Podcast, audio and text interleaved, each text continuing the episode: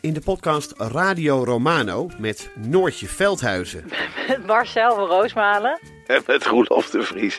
brengen we alle drie elke week een zogenaamde signalering mee. Wat heb jij nou weer bij je? En aan het eind bepalen we wie de winnaar van de week is. Echt een angstcultuur Lege huls die je er bent? Ja, dat gaat eigenlijk altijd onvriendelijk. Luister nu naar Radio Romano bij Podimo. Via podimo.nl slash Radio Romano luister je 30 dagen gratis.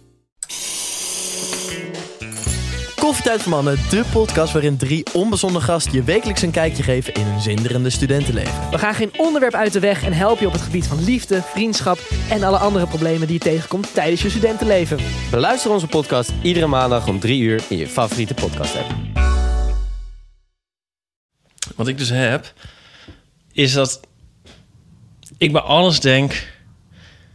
Eigenlijk mijn minimum eenheid van tijd is een halve dag. Minimum. Ja, Kortere afspraken dan een halve dag kan jij niet aan. nou nee, maar ik bedoel, die bestaan in de praktijk niet. Dus ik heb dus één dingetje. Ja. En dat kost dan een halve dag. Dat is gewoon zo. Meer lukt er gewoon niet op een dag. En, dan, en dat, daarbij denk ik nu af en toe van dingen van... Ja, maar dat, dat kan, dat gaat niet, want het kost een halve dag. Dan is het misschien een ding van een kwartier. Alleen met Ja, erheen gaan en oh. tegenaan hikken... en dat het toch langer duurt dan een kwartier en alles bij elkaar. En dan thuiskomen en dan het En- moeten overdenken. En, En het is vaak in Utrecht. en het is vaak in Amsterdam, Zuid, Zuid, Zuid. Ik En zo. wel- ja, ik zal wel- Dat is heel erg irritant. En dan Ja. hebben ze- gaat de hele dag aan op. Of ja, de halve dan. Ja. Ja. Dat was het. Oké. Dat was mijn spreekbeurt. Ja. Ik dacht, jij gaat nu weer over dat boek beginnen van dat grip. Ja. Eh, ik heb het opgegeven. Om mij dat Ja. aan te smeren. Gaat, dit, gaat dat daar ook over? Dit Ja. soort dingen? Ja. Ja. Dat kan je ook wel vertellen, maar dan zeg je toch van ja, maar zo werkt het niet. Je Ik moet heb- het op. Je moet, het, je, moet je vaste dingen je inplannen. digitale agenda nemen. Ja, nee, waarom? Dat wil ik Omdat niet. als dan afspraken eh, verplaatst Trouwens, worden wat is dat voor advies aan... stop. dan Wat kan- is dat voor advies aan- überhaupt? Want ik ben de enige persoon net aan het uitleggen. die ik nog ken die een papieren agenda heeft. Ik bedoel, het lijkt me is dat boek speciaal voor mij geschreven is. Wie Nee. heeft er dan nog meer een papieren agenda? Paulien bijvoorbeeld, to name one. Oh ja, oké, maar die maakt hem zelf. Ja. Paulien, wie? Oh ja, Nou. nee, maar ik bedoel toch... Nee. 95% van de mensen hebben toch een digitale agenda? Ja. Dus wat is dat van, voor wie... Voor Oh, je voelt je erg aangesproken. Voor wie is dat boek dan je voelt, bedoeld? Je, je voelt je erg aangevallen zelfs. Nou, de, het, het, het, eh, nee, hij, hij houdt de optie gewoon open van... er zijn mensen die een papieren agenda hebben... maar weet dat een digitale zo zijn voordelen heeft. Ja, Daar hoef je je niks van aan te trekken... maar ik kan je wel een paar van die voordelen noemen. Namelijk. Dat als een afspraak verplaatst wordt... Ja. dat je dan niet met gummetjes of typex eh, aan de slag hoeft. Wat maakt dat uit? Maar dat je dan eh, gewoon kan verslepen. Je, je kan er, eh, je kan, ik, wat ik zelf, functie heel vaak gebruik, is als ik een mailtje krijg over een bepaalde afspraak, Ja. dan kan mijn mailprogramma, die ziet dan van, oh, hier staat maandag 24 eh, Ja. juni, weet ik veel wat Ja. dag het is. Eh, en dan zet hij daar een kringeltje onder of iets, en dan kan ik dat meteen als een nieuwe activiteit in mijn agenda zetten Ja. met een link naar dat mailtje. Dus Ja. als die dag dan aangebroken is en dat staat in mijn agenda. Oh, en dan kun je zo zien, ook moest in de Waar ging Acacia het? straat 23 zijn. nou, nou, dat bijvoorbeeld. Plus dat eh, als ik dan op de fiets zit richting Acaciastraat... Nee, niet dan- op de fiets op je telefoon kijken. kijk Dat is nou, daarom heb ik dus... Ik kijk dus nooit in mijn pa- papieren agenda al fietsend. Wat Dan- dus veel veiliger Dan is. stop ik even en dan kijk ik op mijn telefoon. En dan eh, tik ik op mijn afspraak. En dan staat daaronder eh, precies een kaartje aangegeven op mijn telefoon. Jeetje. Waar die Acaciastraat is en hoe ik daar kom. Modern. Nou ja, noem het modern. Weet je, Ipe, je hebt ook wel gelijk. Het is pas 2019. Hè? Wanneer zijn ze nou op de maan geland? Maar eh, toch zie ik niet in... Ik bedoel, ik vind dit allemaal het probleem niet zo erg. Nee, dit is oké, goed. En dan de tweede reden om... eh, Ik doe eh, dit inderdaad met de hand. Ik maak wel eens... Ik schrijf dan in mijn agenda 24 juni... Of wat het voorbeeld ook was. En dan schrijf ik er vaak het adres even bij. Hey, hey Ipe, mailtje. Hey Ipe, ehm, ik kan maandag 24 niet. Kan jij eh, woensdag 26 ook? Nou, dat is, ja, ik bedoel, dat is toch, dat is toch niet de moeite... Dat is niet wat mijn leven zo moeilijk maakt, zo zwaar. Nou ja, dit is één ding. Het tweede is, eh, hij schrijft in, eh, eh, in het boek... je agenda is, is echt heilig. En dan moet je gewoon heel serieus nemen. Die dingen die je er wel en niet inzet. Daar moet je Ja. goed over nadenken. En hij, zijn stelregel is alle dingen die langer dan een half uur van je tijd in beslag nemen, Ja, ja, die moet je inplannen en in je agenda zetten, zodat, zodat je weet dat je ze moet doen. Eén. En twee, dat, eh, dat je er ook eh, daadwerkelijk tijd voor hebt in je agenda om ze te doen. Eh, en dan kun je het ook structureler maken, bijvoorbeeld. En dat is weer een voordeel van een digitale agenda. Als, het, als je zegt van ik wil elke dinsdagmiddag heb ik tijd, dan heb ik een deadline gehad en daarna heb ik tijd om administratie te doen. Dan kun je dat blokken in je agenda en dan kun je dat een herhalende afspraak maken. Ja. En zo. En dan staat dat gewoon als een. Dan, sta, Ja. dan weet Nee, ik snap het. Nou ja, ik heb bijvoorbeeld een deadline op, op eh, woensdagmiddag. Ja. eh, voor, voor mijn Omroep Friesland column. En ik heb dus nu standaard de woensdagochtend geblokkeerd. Dan moet ik die column schrijven en liefst ook opnemen. En het is niet zo dat ik dat dan per se ook... Soms doe ik dat op dinsdagmiddag al. Maar het is wel zo dat ik weet dat als ik mijn agenda aan het invullen ben voor de volgende week... dat er een blok is waarin ik die column moet gaan schrijven. En maken en monteren en doorsturen en zo. Eh, en als ik dat dan niet in mijn agenda heb staan... dan weet ik ook wel dat die deadline er komt. Dus het gaat niet om het onthouden. Het gaat er vooral over van... maar het is geblokkeerd, want dit kost mij namelijk twee, drie uur van mijn tijd. Eh, Ja. Dus daarom eh, zegt hij dat. En dit gaat dan over de agenda. Zo schrijft hij ook nog over notities. Daar ben ik nog niet helemaal naartoe. En dan schrijft hij ook nog over eh, to-do lists. Ja. En daar schrijft hij ook nog over. En daar heeft hij ook allemaal hele interessante... Ja, hij, hij vindt gewoon dat je je to-do-list in je agenda moet smeren. En anders da- maak ik hieruit op. Eh, nee, hij zegt alle dingen die korter duren dan een half uur... die zet je op je to-do-list. Ja. Als stelregel. En de langere dingen die zet je in je agenda. Die plan je in je agenda in, ja. Nou ja.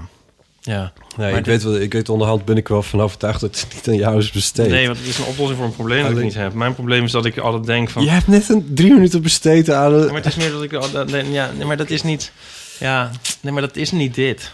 Ja, oké, dan is het iets anders. Het is een subjectieve beleving. Dat is een pleonasme. Ja, ik denk dat ik wel snap wat je bedoelt. Want er was iemand, jij hebt een keer een schrijver geciteerd, de naam is me ontschoten, die, eh, die dan zei van de Heide of zo weet ik veel.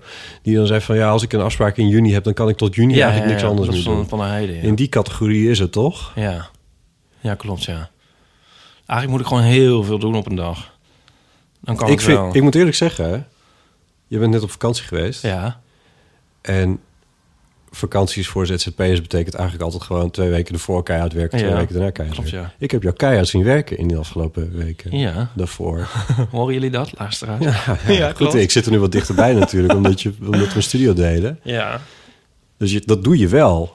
Ja. En je kan dat ook wel. Ja, nee, doe ik ook. Sterker nog, ik, als van, ik kreeg, dan kreeg ik om acht uur 's avonds nog een sms'je over het een en ander. hey, zullen we nog even zus of zo? Of moet die foto nog even dit of dat? Ja.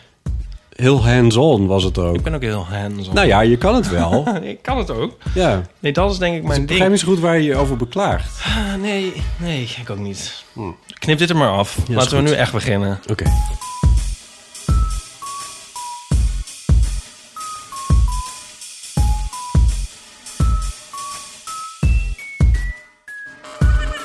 Welkom bij de Eeuw van de Amateur 1994. Wat? Aflevering 4, 1919. Die vloog er ineens doorheen. Ik weet niet waarom dat was. Dat het zo'n mooi jaar was. Wij, eh, Disco 2 kwam uit. Volgens mij eh, eh, kwam, kwam Disco 2 uit. En, en wanneer kwam Behavior dan uit? 1990. 1990. Oh ja. Oh ja.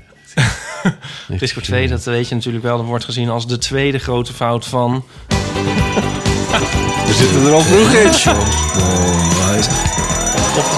Of, de tweeënhalfste. Eerste grote fout was hun film. It Couldn't Happen Here. Een speelfilm. Ehm, dat is inderdaad echt niet om aan te zien. Het is alleen nog maar op VHS beschikbaar. Er wordt al jaren gepraat over een restauratie. Nou goed, dat was de eerste grote fout. Enorme flop. Die hadden ze gemaakt. In plaats van op tour te gaan, gingen ze een film... en die konden je dan in de bioscoop oh, ja, ja, ja. En Disco 2 was de, tweede grote fout. Het was het, het remix-album na Very. En het is een mega mix. On, afgebroken 50 minuten. Oh, nee. Met afschuwelijke dub-mixen. En Oh. zo'n soort zenuwen herrie. 50 minuten lang Oh, gaat het maar door. En eh, dat was echt een totale flop. En al het kapitaal dat ze met Ferry hadden verdiend... dat gooiden ze weer weg. En tussendoor zat nog het singeltje Absolutely Fabulous... dat sommige mensen ook als, als mislukking beschouwen. Die vind ik wel heel leuk. Is daar nog een titel voor een televisieserie uit afgeleid? Nee, het was een... Het was met die dames van Absolutely Fabulous. Oh, Het was voor de Comic Relief. En dat was ook al zo raar, want zij gingen altijd gaven ze af op goede doelen. En toen gingen ze opeens voor Comic Relief een, single maken. Dus dat is een beetje vanaf daar. Vanaf daar gingen ze een beetje marchanderen met hun principes.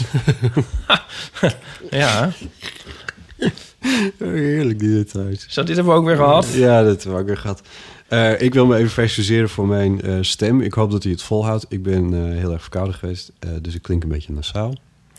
We zijn er twee weken niet geweest. Eigenlijk nog iets langer ook, want ik realiseerde me dat de laatste die we gemaakt hebben met Paulien, aflevering 93, die hebben we ook nog eens een keer in die week op maandag opgenomen. Dus het is al, Ja? het is al 2,5 week geleden dat wij... Ik was het ook een beetje vergeten dat we dit deden. en ja, precies. Het is een deel van mijn Ik ben leven. ook heel was. bang dat iedereen afgehaakt wordt. Is dat dan ook niet zo? Dat weten we toch ook nog niet? Nee, ja, dat kan natuurlijk. Dat, dat, we dit precies voor... Dat we dit voor Paulien maken. Ja, heerlijk. Ja. Nou, Paulien, deze is voor jou. Ja, ik hoop dat er niemand luistert. Over Paulien gesproken. Die stond afgelopen maandag dus gewoon in Carré te spelen... voor een half miljard mensen daar. Ja. En dan was na afloop... Daar zijn we nog steeds niet uit, hè? Die, eh, die jongen. Ach, jezus, is dat Ja. wat je ervan hebt onthouden? Nee, ja, ik heb alles onthouden. Maar dit, dit schiet me nu even te binnen. Oh. Er was een, was een, waar, er was een groepje heel knappe mensen. Volgens mij drie meiden en één, één jongen. En die groeten ons op een gegeven moment. Wij stonden te praten in... eh, Zeg in dit nou niet, want straks hoort hij het. Nee, Ja, dat, hoort hij zeker. Ja, dat oh, dat- nou, ja, nee, dat weet ik niet. Oh, Misschien is het toch helemaal geen eeuwluisteraar. hallo iemand die ons kende. We hebben je niet herkend.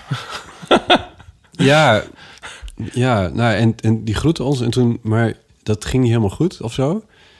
En later heb ik hem nog opgezocht, maar toen was hij weg. En toen dacht ik, nou... nou, Heeft hij wel ooit echt bestaan? ja, precies. Ja, maar Paulien was tof, hè, in Carré. Oh, dat was zo gaaf. En die foto. Ja, die is wel eh, Ja. episch.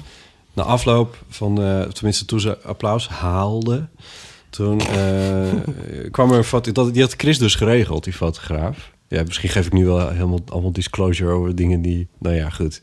Maar ehm, die had dus een fotograaf geregeld... dat hij even achter op het podium kwam... terwijl Pauline dus op het podium stond... en dan als achtergrond had je dan Ja. ja. heel carré... Ja.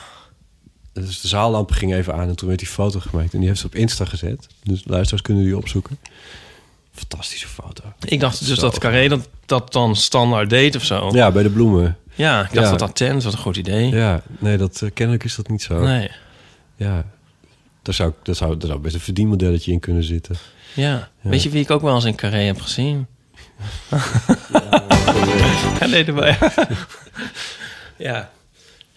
En John Cleese en Twan Huis. Twan Huis, Ja, Twan, dat was zo... John Cleese, de, de Brexiteer. En Twan de, Huis. De bakel. Het was zo... We hadden zo kaartjes voor John Cleese in Carré. Oh, die, oh, samen. Nou, ja, nu komt het. Ja, nee, het was niet de Twan Huis one-man show. Nee, we hadden kaartjes voor John Cleese in Carré. En toen was het zo twee dagen ervoor. Ja, by the way, kreeg je zo'n mail van Carré. Het eh, wordt een eh, opname van het tv-programma eh, College Tour, of hoe heet het programma? Ja, college tour, ja. Ja, met Twan Huis Ja. vanuit Carré. Oh, wauw. Dus helemaal niet een geweldige twee uur durende stand-up van John Cleese. Maar opeens was het zo van, oh nee, by the way, het is dit.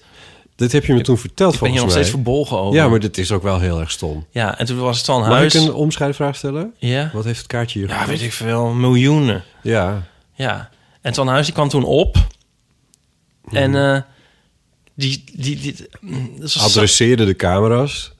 Ja, die zei dus niet van... Hallo, Carré, wat leuk dat jullie zijn. Nee. Die, die komt zo het podium op. Die loopt zo naar de rand van het podium. En dan kijkt ze in de camera. Welkom bij College Tour. K- kijkers thuis. Ja. Nou, dat zei hij nog net niet. Nee. Maar dat je denkt van... Oh ja, whatever. Ja. Ja, ja. Maar toen werd het toch wel leuk.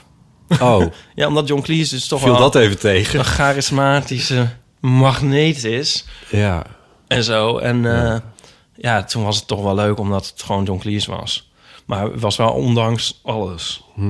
En had het ook nog, ging, er- werd ook nog weer eh, eindeloos op eh, Monty Python's ingegaan... in al die oude verhalen die hij overal elke keer moet vertellen. Ja. Oh, oké. Oh, dat lijkt me zo vreselijk voor iemand. Ik bedoel, Monty Python, wanneer was het? Jaren 60, 70? Nee, het ging al, weet ik waar het over, ging. Ik wou ook vragen uit het publiek. Ja. Ehm, maar ik herinner me als allemaal heel goedmoedig en leuk. En eh, hij zei wel iets grappigs van... Want iemand vroeg volgens mij... Wat, wat is de vraag die je het vaakst krijgt? En toen zei hij nou... Mensen vragen juist nooit wat. Ik bedoel nu wel dan in die zaal... omdat het zo georganiseerd was. Maar als je op straat loopt... dan zei hij dan... en je wordt aangehouden... dan gaan mensen juist altijd tegen je praten. En zeggen van... oh ja, ik was eh, eh, met mijn vrouw in, eh, aan het meer van Lugano... toen we voor het eerst Monty Python zagen. Nee, dit is wel heel onwaarschijnlijk. Nou ja, maar dan gaan ze een soort allemaal ontypehalen op... En zo. En waar je dus dan zo, waar hij dan op moet zeggen van, oh, hmm, hmm, oh ja, nou, ja, ja. leuk, oké, dag. Oh ja, dat is ook al En gek. zo, ze vragen dus nooit wat. Dus dat is een soort tip dan voor mensen. Vraag een beroemdheid, stel een beroemdheid een vraag. Stel eens een vraag. Ja, stel eens een vraag. Wees nou eens een keer geïnteresseerd. ja. Oké, ja. Tot zover deze soort ongelooflijk oude koe. Dit is ook alweer, ik weet niet hoe lang geleden dat dit was. Maar goed. Ja, maar we waren Carré. bij Carré en Pauline Ja. inderdaad. Ja. Ja. dat was wel leuk. Van Huis was in geen veld wegen te bekennen. Nee, we waren wel echt heel veel leuke mensen. Wij zaten dan in een heel... eh, in, een, in een loge. Loge. Ja. Een zeven, om precies te zijn. Loge 007. Zoals 07. Met, eh met Aaf en, eh, en Gijs voor ons. Is dit niet een beetje inside? Ja, maar dat ook... ja, Vind je dat wel leuk? die, De loge van de sterren, zeg maar gerust. Ja, de loge van de Nou ja, gewoon een vrienden van Pauline of zo. Ja. Ik bedoelde, haar familie zat naast ons. Ja, Ehm, Connie Palm zat in de veel mindere loge 8. Oh god. Nee, ja, wat ik wat, maar eh Aaf en Gijs waren zo, waar, dat, dat hadden wij dan het zicht op en dat was zo lief, die twee samen Ja. naast elkaar. Dat was echt heel erg leuk. Ja, nee, anyway, ik heb echt zo'n ga, ik was, ik was, ik was eigenlijk gewoon ziek, maar het was, eh, ik heb zo'n leuke avond gehad. Ik vond het zo te gek Ja. en zo, eh, zo. Ja, mijn broer heeft ook een keer in Carré gestaan als drummer met iets. Ik, weet, ik ben eerlijk gezegd vergeten welke act dat nou was, maar en dat was toen ook al, vond ik echt, eh, ook al helemaal te gek en zo. En dan voel je op een of andere gekke manier, voel je je dan verbonden Ja. met... En dat was met Pauline natuurlijk. Ik bedoel, ja, het is toch, toch wel raar dat zij hier soms gewoon is en zo. En, en dan staat ze dan ineens op dat waanzinnige carré. In, in- voor, hoeveel mensen zaten er nou? 1750 of zo, weet ik veel. Echt gewoon heel erg veel mensen. Ja. En zo'n belangrijk podium voor een cabaretier, ook zo'n belangrijk podium. ja. En dan doet ze dat gewoon maar even. Ja, dat kan zijn gewoon. Ontzettend knap. Echt ontzettend knap. Ja. Ja, en ook omdat er zulke mooie scènes in zitten. Dus we kunnen het er nu gewoon over hebben. Omdat, ja, die show die speelt niet meer. Oh, we kunnen hem niet meer spoileren, want niemand Nee. kan hem meer zien. Nee, maar dat, die kas met die, eh, met die discobol erin en zo. Ja. Dat is wel echt gek. En zeker om dat dan in zo'n grote zaal te doen. Om het dan allemaal zo... Ik vond dat zo'n mooi moment dat het dan even helemaal klein werd. Ja. Ja, dat bleef heel goed overeind, hè? In Ja. die zaal van die proporties. Ja, ja. Ja, want het stond ze ook voor zalen van 200 te spelen. Dus dat is dan van eh, een factor... Bijna een factor 10 kleiner. Ja. Ja, dat is toch ongelooflijk. Ja, nou... ehm, ik ik eh, ben er ook achter gekomen wat er met, eh, met de thee aan de hand is trouwens. Met de thee. Ja, onze rubriek. Want in mijn standaard eh, draaiboekje, wat ik elke keer een soort Oh, van recycle, daar stond het niet meer in. Oh, daarom doen we de thee nog niet. Oh, dus we gaan nu de thee doen. Weet je dat? Ja? Ja? Nou, dan- dan-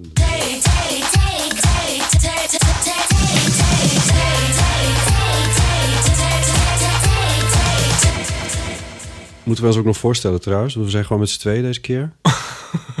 Je eens aan gedacht? Hoe ver zijn we? Nee, Ja. Maakt ook niet meer uit. Mensen zoeken Ik ben. Lodewijk Hasselfras. Oh, oh, Nicolaas, Nic-. Nicolaas Jellebel. Ehm nee, die, even kijken. Wat- nee, wacht even hoor. Even één uitzoeken. Jezus. Ah, dit is een goeie. Moeten we, moeten we dit al uitleggen, wat er nou gebeurt? Wat is een eigenschap die men nog niet van jou kent? Een eigenschap. ja, Oh, jezus. die men nog niet van jou kent. Ja, maar ho. Ho, Wie ho, zijn, ja, ho. wie zijn men? Men. Zijn dat dan de eeuwluisteraars of is dat, eh, is dat mijn familie? Ja. Of zijn wat mijn vrienden of mijn eh Is er een eigenschap die niemand van jou kent?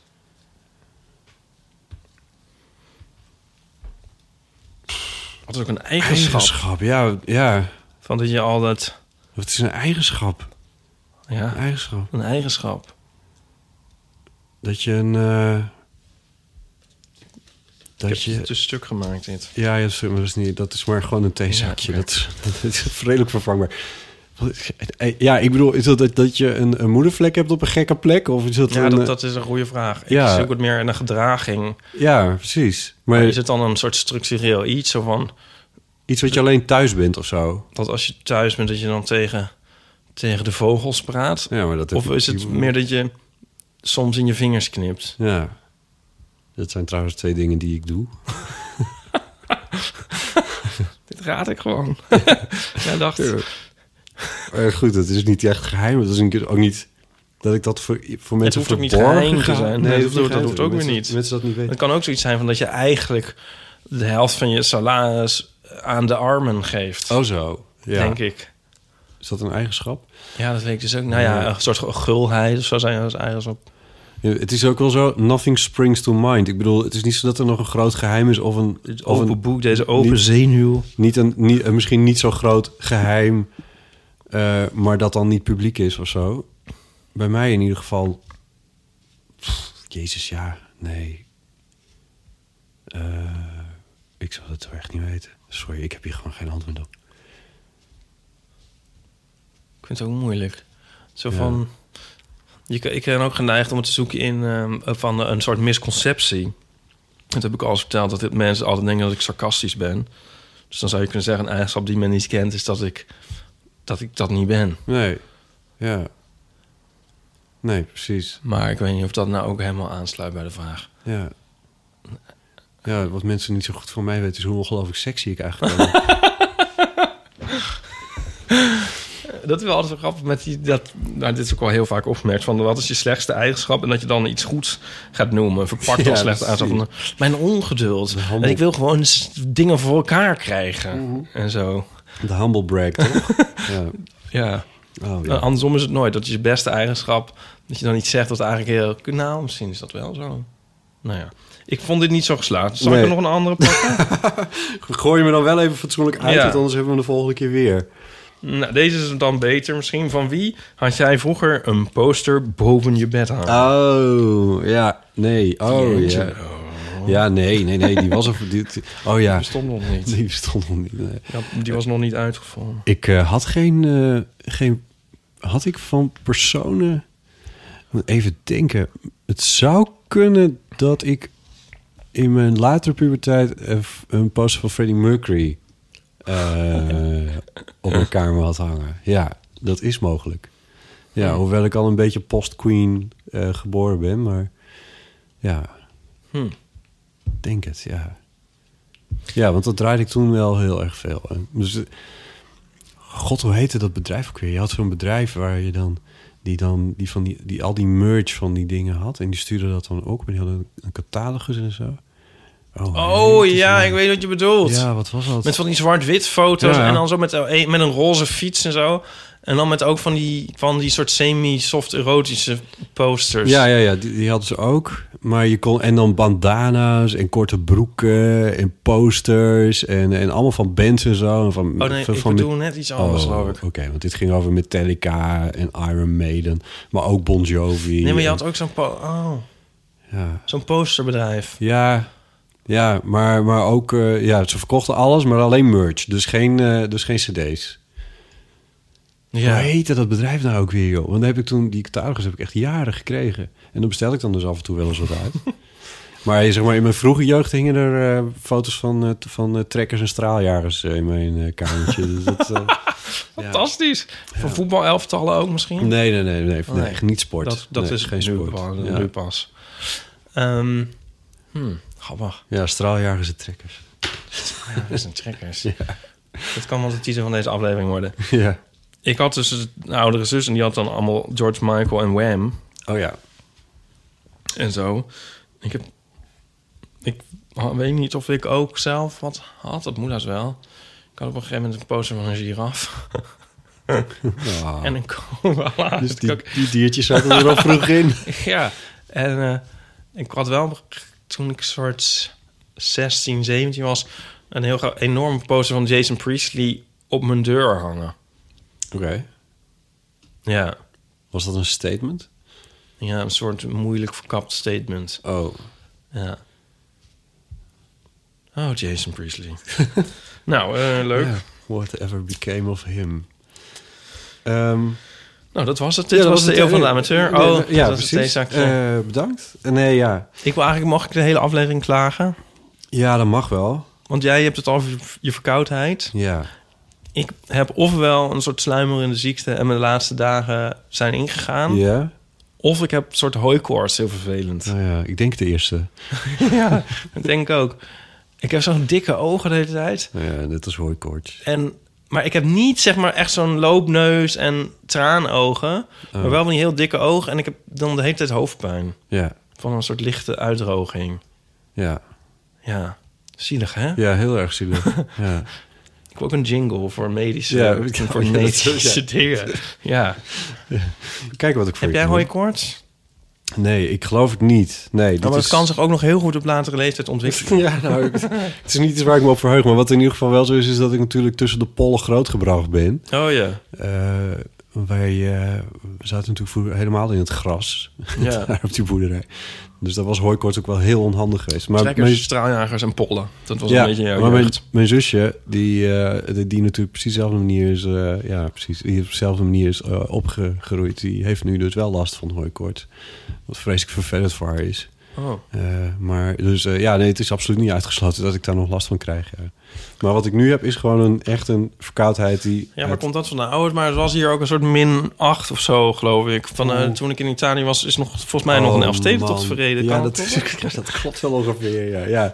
ja, het werd weer even januari. Echt, echt met de nood, dodenherdenking heb ik een uur op de. Ik, misschien is het daar wel gekomen. Dat zou, nou, volgens mij was ik daarvoor ook al niet helemaal. Maar goed, op het Homo-monument gestaan. Ja. Daar was ik even bij die uh, dodenherdenking, die dit jaar trouwens heel goed was. Eh, ik bedoel, goede speeches en zo. Ehm, Voor wie? nou, onder andere van eh, Job Cohen en van een kolonel van de, van de militairen. Eh, de, de LHBTI eh, plus eh, club van de militair. Ik ben Oh, haar ja. naam vergeten, maar dat was een heel goed verhaal wat zij hield. Eh, dus dat was heel erg mooi. Het is wel een beetje moeizaam. Al, ik heb wel een beetje moeite mee gehad met die herdenking daar. Omdat er bij in de Tweede Wereldoorlog... ja, niet per se... Ik bedoel, er zijn wel eh, eh, homo's ver- vervolgd en zo. En die roze driehoek die is ook wel echt ontstaan in de natiekampen. Maar er zijn geen Nederlandse ho- homo's vanwege hun homoseksualiteit... wel vervolgd, maar niet omgekomen in de kampen. Mhm. Er zijn wel homo's. Ja, het was niet het, het speerpunt van eh, de hele... Nee, en in Nederland in ieder geval niet. Dus dat maar, en dat is allemaal minutieus uitgezocht eh, en in een rapport verschenen en zo. En dat maakte die herdenking daar toch een beetje gek. Eh, en, maar Hier dit, komen brieven over. nou, ja, nou, laat maar komen. Ik bedoel, ik zeg geen gekke dingen volgens mij. Dit is ook allemaal wel genoeg. Maar waarom is hij er dan? Ehm, nou, daar had ik me nou helemaal niet helemaal op voorbereid... om dat nou helemaal in detail uit de doeken te kunnen doen. Maar eh, zij zei van ja... eh, eh, waar, zij het, waar zij het ook even over had, was van... nou, de, de, de bevrijding is er geweest voor iedereen... maar daarna waren de LHBTI'ers een periode lang helemaal niet zo vrij. Ja. Dus die bevrijding was maar een gedeeltelijke bevrijding voor eh, veel mensen voor ons. ja. Ehm, en, eh, en daar werd even de nadruk op gelegd. En dat vond ik eigenlijk wel heel erg goed. Zo van, de, het, de nadruk ging echt over eh lag op vrijheid. Dat Ja. was het woord, het centrale woord en zo. En dat is natuurlijk iets waar de hele regenboog zich wel achter kan scharen. ja, dat is ook dan een antwoord op mijn vraag. Ja, ik denk het. Ja, ik denk het. Ehm, en eh, ik heb zomaar het vermoeden dat dit wel eens volgend jaar, in de jaren daarna, daar eh, de lijn kan zijn. Op een of andere manier. Eh, en, dus als je er meer van wil weten, kom dan vooral naar de doodherdenking. Op het homo. verheug me erop. Potter Jellema, dodenherdenking, trendwatcher. ja, precies. Ja, ja. ja, maar goed, het was daar ook echt eh 80 graden onder nul. Het was echt, oh, iedereen was zo koud. Ik had mijn dikste winter, ik had mijn, gewoon mijn winterjas gewoon weer meegenomen. En, maar het- je vernikkelt daar gewoon op de wind en in die kou en Ja. stilstaan. En, eh, Ik heb nu toch al geen eh, al te vrolijke aflevering is. Ik, ik kon er nooit goed tegen als kind, die dodenherdenking. ja. En zo, heel beklemmend. En zo, ik heb me er allemaal veel veel aangetrokken. Alle lessen over de Tweede Wereldoorlog. Oh, ja. te veel. Ja, maar ja. het Nee, is ik snap wat je bedoelt. Ja. En sinds een paar dingen, zeg maar met die hele periode van eigenlijk van, van Koninginnedag tot en met 6 mei, daar kan Ja. ik dus eigenlijk niet meer tegen. Oh. Want toen met Koninginnedag was die, die aanslag toen met die, die auto in Apeldoorn, weet je wel? Dan 4 mei kon ik sowieso al nooit tegen. En zo, dan keken we altijd, keken we altijd naar een dagboek van Anne Frank op tv en zo. Dan werd ik al helemaal, zo allemaal nachtmerries en ellende. En eh, nou, 5 mei vond ik toch altijd een soort vreemde soort schaduwkant van 4 mei of zo. Dat ik dat toch altijd dat, dat, andersom dan, maar ja, ja, wat je ja. bedoelt. Ja. Nou ja, ik, heb nooit helemaal opgeruimd was. En eh 6 mei is dan toen ook nog weer een Spim Fortuyn vermoord. ja, dat is waar. En Was het zo. mei? Ja, ja. Ja. En dan... En zeg maar, toen dat jeugdtrauma weer een beetje te boven kwam... dat is wel heel gek om je te zeggen jeugdtrauma. Dat, bedoel het niet zo, maar van, zeg maar, toen de 4 mei... Toen Je bent meer- gewoon een derde generatie Nee, maar- oorlogsslachtoffer. En toen had je weer die damschreeuwer. En dat was dan ook weer vlak na dat, dat, dat je ook zo op tv dacht van... oh god, er gebeurt echt iets heel vreselijks. En dan ben ik ook, kan ik nog steeds daar een soort schrik van in ben. En nu denk ik zo van al die dagen altijd zo van... oh, Ja. wat En een apocalyptische periode. tot overmaat van naar ramp, Italië. sinds Willem-Alexander de koning is, is die periode ook Nog nog, drie dagen lang. Ja. Ook. Ja. Ja, dus dan ga je maar weg. Ja, Ja. nou ja, ja. oké, ja, ik snap het. Ja. Nou, in, in die categorie viel het deze keer geloof ik redelijk mee. Ik heb van, die hele, van die hele Koningsdag heb ik helemaal niks meegekregen. Ik weet niet meer waarom. Van, eh, ik vond het, eh, de, de herdenking op het, eh, bij het Homo-monument vond ik heel mooi. en heel rustig. Maar ik moet eerlijk zeggen dat ook daar stond ik wel. Ik bedoel, laat ik het zo zeggen. De, de, het politiebusje dat de dwars op de gracht was geparkeerd, Dat ontging jou niet. dat was me niet ontgaan. Nee, Nee. nee. Daar, eh, ja. En eh, ik had heel goed gezien waar ik stond en waar ik naartoe kon rennen Oh ja. en dat soort dingen. ja, eh, maar goed. Het zijn toch ook neuroten. Nou ja, weet Ja. je, maar ik was er wel. Ja, nee, En- dat is heel goed. Ja, jij was niet eh, heel laf naar Italië gevlucht. Hoe was het in Italië? Oh ja, leuk. Mooi. Eh, Wat heb je gedaan? eh, is dit een onderwerp voor? Nee Is hoor, het- helemaal niet. Ik probeer gewoon een de- beetje conversation te maken. oh ja. Ja. Oké, weet je wat? Eh, laten we naar de eeuwfoon gaan. 06 1990 68 71. Ja. Eh, de eeuwfoon, ons eh, mobieltje waar je eh, een voicemail berichtje achter kan laten. Met een kwestie, een levensvraag of een probleem dat je aan ons wil voorleggen. Of als je in de algemeenheid wil reageren op de uitzending, dan kan dat. Ehm, we vragen je, en dat is, ja, dat is een beetje, ja, ik bedoel... eh, Hou het nou eens kort. Hou nou eens kort. dat is eigenlijk waar het dan... Ja, maar ik bedoel, dat komt een beetje door eh, Iemand iemand, had- ingebeld. En die persoon, daar wil ik wel iets van laten horen. Maar ik wil het niet aan haar ophangen. Maar zij had echt wel een... Zij heeft het wel heel bont gemaakt. Ze had een beetje pot gemaakt. En, eh, en daarbij... En dat was op zich al heel goed bedoeld van haar. En, ze, en eh, van... En ja, ik knip er gerust een beetje in. Maar ja, dat was voor mij niet te doen. Ik, ik, dus ik, ik, ja, ik voel me een beetje bezwaard ook. Maar ja, ik, we kunnen het gewoon niet laten horen. Het is echt te lang. Wat zei ze dan? Ja, het- waren heel veel onderwerpen. Dat maakt het zo ingewikkeld. Oh, ja. Dus eh, wat zeg maar dan een soort van als we de, dat, als ik dit positief kan draaien van wat een tip zou kunnen zijn, is van bedenk even één ding waar je het het liefst met ons over zou willen hebben. Ja, dan bel je drie jaar later gewoon nog een keer. En dan bel je later nog een keer. En, eh, en probeer om het binnen een minuut te houden. Een beetje uitlopen mag heus wel. Berichten zijn bij ons echt wel eens wat langer. Maar probeer streef er in ieder geval naar om het binnen een minuut te houden. En als je, moet, eh, als je van de voicemail te horen krijgt... eh, uw bericht is te lang, weet dan dat je dan op ruim 3,5 minuut zit. dat, we dan, dat het dan ingewikkeld wordt voor ons.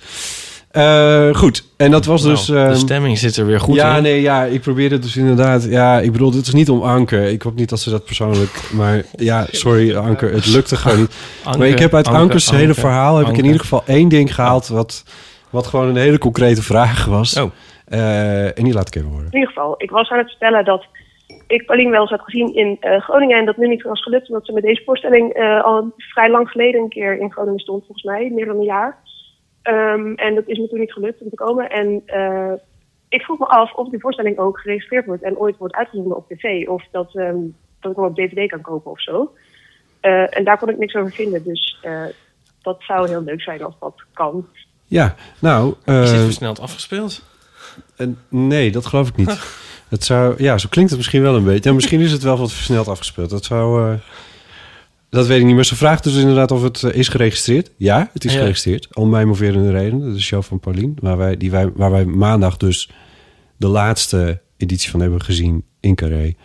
Ehm, en of je wordt uitgezonden, dat kun je het beste eventjes proberen te achterhalen door eh Paulien te volgen op Instagram. Want eh, we hebben het haar nog even gevraagd. En ze zei: eh, Volg gewoon mijn Insta. Daar staat het vanzelf een keertje op als het zover is. Eh, en dan kom je er wel uit. Misschien houdt ze het wel voor zichzelf. Ja, Kate, zou Bush heeft een hele show opgenomen. Die, is- die wordt dus niet, wordt niet uitgebracht. Oh, oké. Ja, maar, Die is uiteindelijk wel op cd verschenen. Het gerucht Oh, gaat oké. dus dat Kate Bush zichzelf te dik vindt. Dat ze het dus niet op beeld wil. ah, Dat is eindeloos vastgelegd en zo. ja. Dan geloof ik niet dat Paulien zichzelf per se te dik vindt. Ja, maar er kan altijd iets zijn. Ja, nee, dat weet ik niet. Eh, volg haar op Instagram. Is sowieso leuk. Zie je ook die foto. Als je die foto die van eh Ja. Is gemaakt. Dus eh, eh, Anke, dat kun je doen en dan kom je er wel achter. Verder hebben wij het de vorige keer gehad over de jongste en de oudste luisteraar. De oudste luisteraar moest naar jou mailen. en de jongste naar mij. Yes. Eh, Het is toch opnieuw beginnen? Gewoon deze hele aflevering. en eh, we hebben een berichtje gekregen van, eh, van iemand. En dat is Sjoerd. Hoi Botte en Ipe en misschien Paulien. Volgens mij is de aflevering met jou al opgenomen. Maar Ja. wie weet wie jullie volgende gast is. Hallo, ik ben Sjoerd. Eh, ik ben 18, ik woon in Eindhoven. En eh, dit jaar doe ik eindexamen van het VWO. En in jullie vorige aflevering die ik heb geluisterd met Jonica... vroegen jullie eh, om in te bellen als je de oudste of de jongste eh, luisteraar was.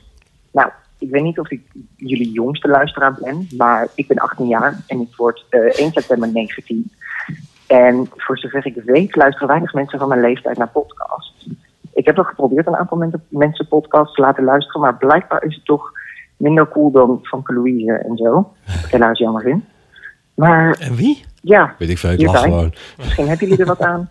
Misschien nog niet. Misschien vinden jullie iemand van 16 of 15. Ehm, heel veel succes ermee. Heel veel succes nog met jullie podcast. Ga zo door. Ik geniet er ontzettend van eh, in de trein naar Amsterdam. Voor mijn vooropleiding daar. Ehm, nou, heel veel succes. Doei! Dankjewel, Sjoerd. 18.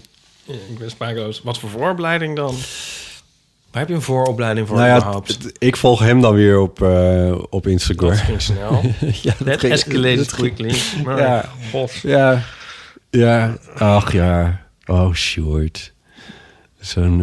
eh, Zet in godsnaam een volgend waar de, waar de, waar de, zo'n zo'n vrolijke eh, jonge man die... eh, waar de wereld nog niet boos op is geworden. Echt heel leuk. Dat Nou, klinkt ook ontmoedigend voor, voor die gast. oh. Nou, Misschien blijft hij hun hele ik leven heb wel het vrolijk. idee Je dat... hebt mensen die hun hele leven vrolijk blijven. Ja. Moeilijk voor te stellen, maar Ik, ze eh, zijn er. Ik, eh, ik hoop het voor hem ook, maar ik kreeg het idee dat hij genoeg ehm, zelfbewust is om te weten wat, wat zijn. Wat, nou ja, goed.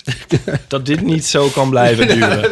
Wat is Nee, dit dat, nou? dat, bedoel- dat was niet waar die zin naartoe ging. Waar ging het al naartoe? Om te weten wat, wat zijn vrolijkheid in de wereld. Hoe, Teweeg hoe die te plaatsen. Nee, hoe, wat voor plek die vrolijkheid in de wereld inneemt.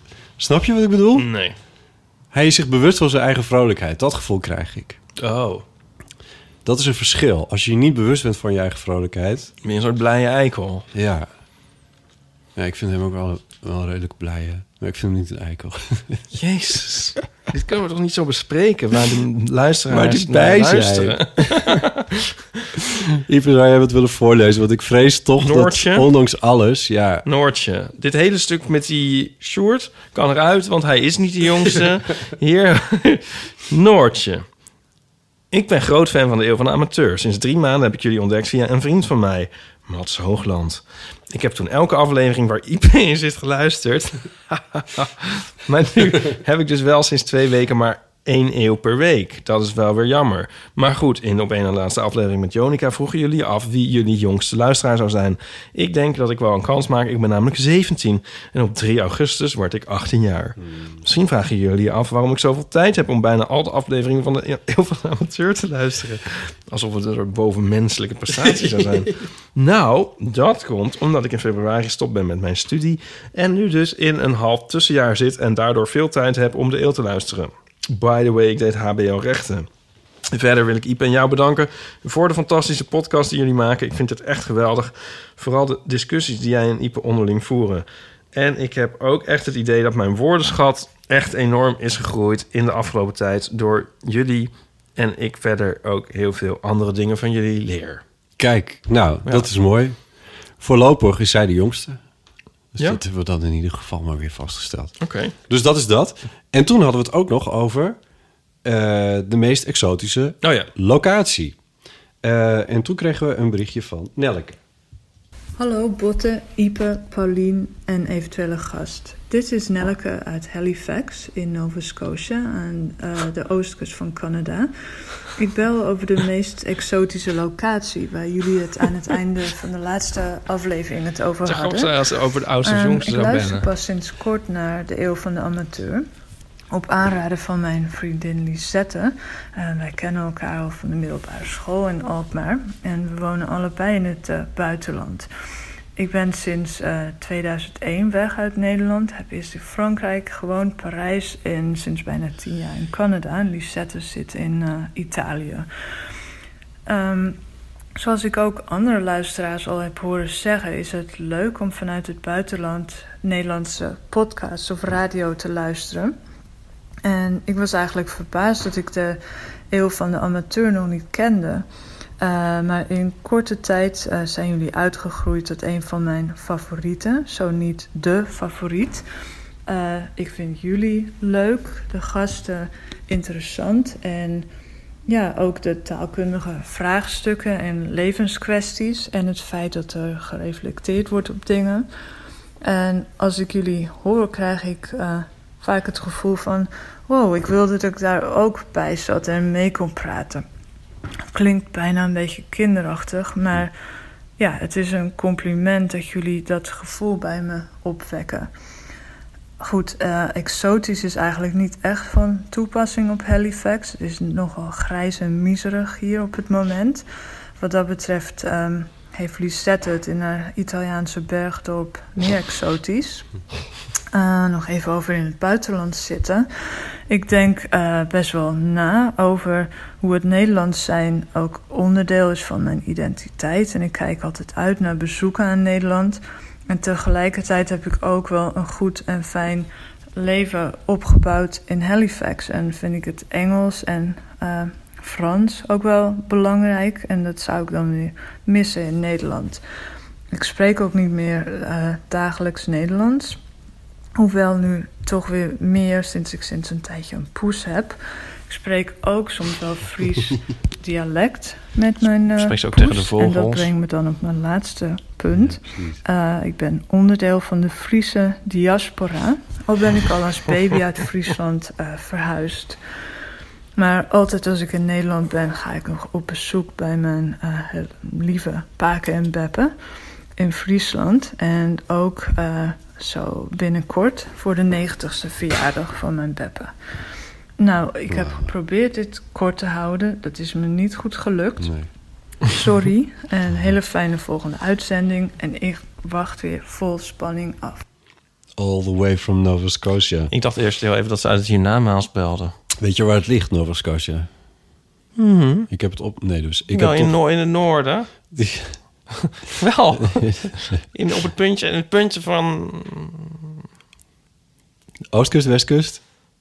van eh, de westkust. Canada. Nee. Weet ik veel. Waar, ligt het? Siberië? Het is de Oostkust. Ja, ik moest het ook opzoeken hoor. Ik bedoel, ik had het ook niet paraat. Maar, Bij IJsland. Eh, nou, dat is... Nee, dat... Maar... eh, Alaska. Het is, het, eh, de, volgens mij hoort het bij, bij Quebec. Ze heeft het ook Canada, over- dat over zei ik. Ik zei. Canada. Ja. maar het is een, ik heb het even opgezocht, maar het is, het is ook een eiland dat ongeveer zo groot is als heel Nederland. Oh ja, ik ga het ook opzoeken. Ja, het, dus ik vond het eigenlijk best wel mooi. Ik, ik zat het even op Google Maps te bekijken. Maar het ligt wel heel noordelijk. Het ligt ongeveer, ik denk bijna... Sorry? Ja. Ja. De... Nee. Ja. Oh, daar. Oh. Oh, daar, ja. Dus ik vind, ik, ik, vind het, ik vind het redelijk exotisch. Ja. Ja, ik vind het wel heel tof dat daar de eeuw ook wordt geluisterd. Dat in ieder geval. Oké, goed. ehm, Ja, het is het ook weer niet Nova Zembla. nee, nee, nee. Het is niet... eh, ik, er zal in de winter zeker sneeuw liggen. Maar eh, nee. Nee, het is geen... eh, zo noordelijk ligt het niet. Het is eigenlijk naast de deur. Oké. We hebben nog een berichtje over ehm, museumteksten. Wanneer hadden we het daarover? Ja, ik, ik, ik zat me te beklagen over de tekst in het gemeentemuseum. Ja, precies. Nou, daar komt nu dit bericht over. Hallo, ehm Botte, Ipe, misschien een gast. Eh, hier Janne. Ik heb al eh, wel vaker ingebeld en het was weer dus hoog tijd. Want, eh, nou ja, een aantal dingen. Allereerst, heel belangrijk. Ehm, ik weet niet wie het was. Ik, ik denk Teun misschien, die op een gegeven moment iets zei als ehm, dat hij last ervan had dat objecten hem veroordeelden. Ehm, dat, dat heb ik ook, maar met één heel specifiek object, of niet echt een object, want het leeft, maar is toch niet eh, zelfbewust, volgens mij. Eh, namelijk planten. Als ik eh, plantenwater geef in de vensterbank, gebeurt het best wel vaak dat dan via de bladeren het water wat ik erin wil gooien gewoon zo woep, er weer uitgaat en over mijn fotografiecollectie heen gaat of gewoon over de vensterbank. Dat is al irritant genoeg. En dan heb ik dus echt het gevoel dat die plant me gewoon in mijn gezicht uitlacht. Ehm, en ook heel ondankbaar, want ik ben tenslotte water aan het geven. Maar goed, dus dat eh, herken ik. Maar ja, ik heb het eigenlijk wel echt alleen bij een plant. Ehm, en daarnaast wil ik nog even reageren op jullie gesprekje over teksten in musea. Ehm, leuk om te horen, want eh, Jonica was ook geloof ik, die eh, had het over een tekst in de Boymans die zo leuk was. En toevallig werk ik daar en zit ik op de titelkaartjes, als het ware. Oftewel, ik schrijf of redigeer ze. En ik denk dat ik in dit geval weet over welk werk het eh, ging. Namelijk Le Modèle Rouge van Magritte. Misschien kan die in de show notes. Ehm, nou, het is altijd leuk om te horen dat, eh, dat ze goed vallen, de teksten. Ehm, en de teksten die in die uitzending genoemd werden als vreselijke voorbeeld, als vreselijke teksten, ben ik het ook helemaal mee eens. Maar ik weet ook, een keer eerder had Ipe erover dat hij dan een of andere ingewikkelde video-installatie had bekeken. Oh ja. En Berlijn, dat hij daar zelf eigenlijk allerlei ideeën bij Ja. had. En dan na afloop een tekst tegenkwam op de muur. En dat hij dat juist heel jammer vond. En dat is voor mij dus ook altijd een beetje de worsteling. Want wat de een fijn vindt en eh, als een hele grote hulp ervaart, ehm, vindt de ander overbodig of te veel informatie of wat dan ook.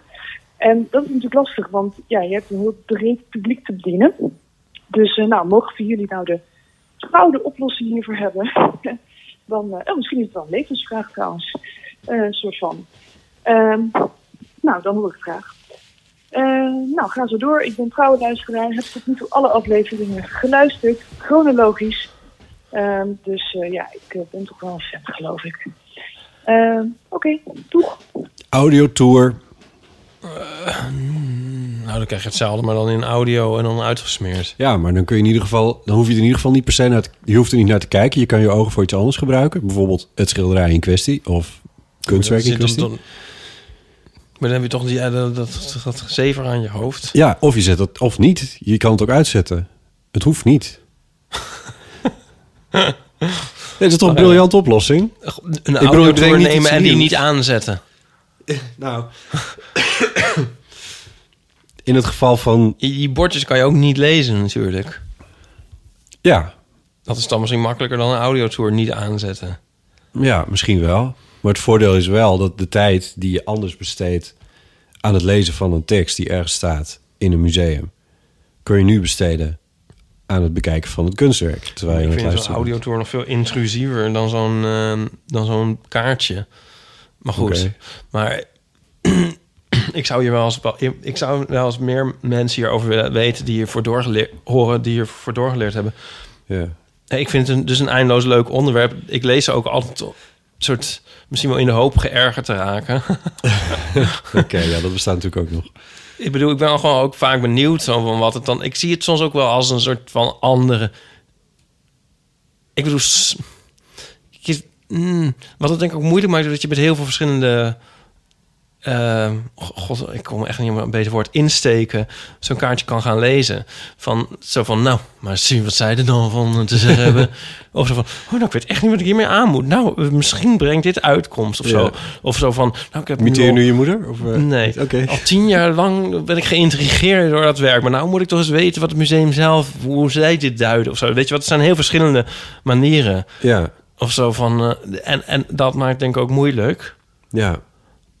Maar, dat, maar Ja, er is een studie museologie, dus, dus, dus er, er, zal, er zijn natuurlijk ook kampen, denk ik, hierin. Ja, eh, ja dat, dat, dat, dat zijn er ook. Eh, ik bedoel, eh, de, de toon van de teksten is heel, heel erg bepalend. Ja, zo of je dan ook mensen moet verheffen, of dat je juist soort op je knieën moet gaan. Ja, maar dat is dus ook waarom ik dus... nou, sorry, daar begin ik er weer over. Maar oh, waarom ik zo fan, van- fan ben van audiotours... Omdat ja. binnen een museum er meerdere audiotours kunnen bestaan... zonder dat anderen daarmee lastiggevallen worden. Wil je bijvoorbeeld rondgeleid worden door iemand... die insteek A heeft gekozen... Oh, ja. Heb je, wil je, nou, dan speel je die af. Ja, Wil je oh, dus insteek zou, B? oh, ja. ja. Maar is dat ook echt? Ik weet wel dat er meerdere audiotours... Ja, ik weet het, ik meen dat het kan er meer- Rijksmuseum ja. was. Dat bijvoorbeeld... eh, Maar die gaat dan langs andere werken. nou, bijvoorbeeld. Ja. Ja.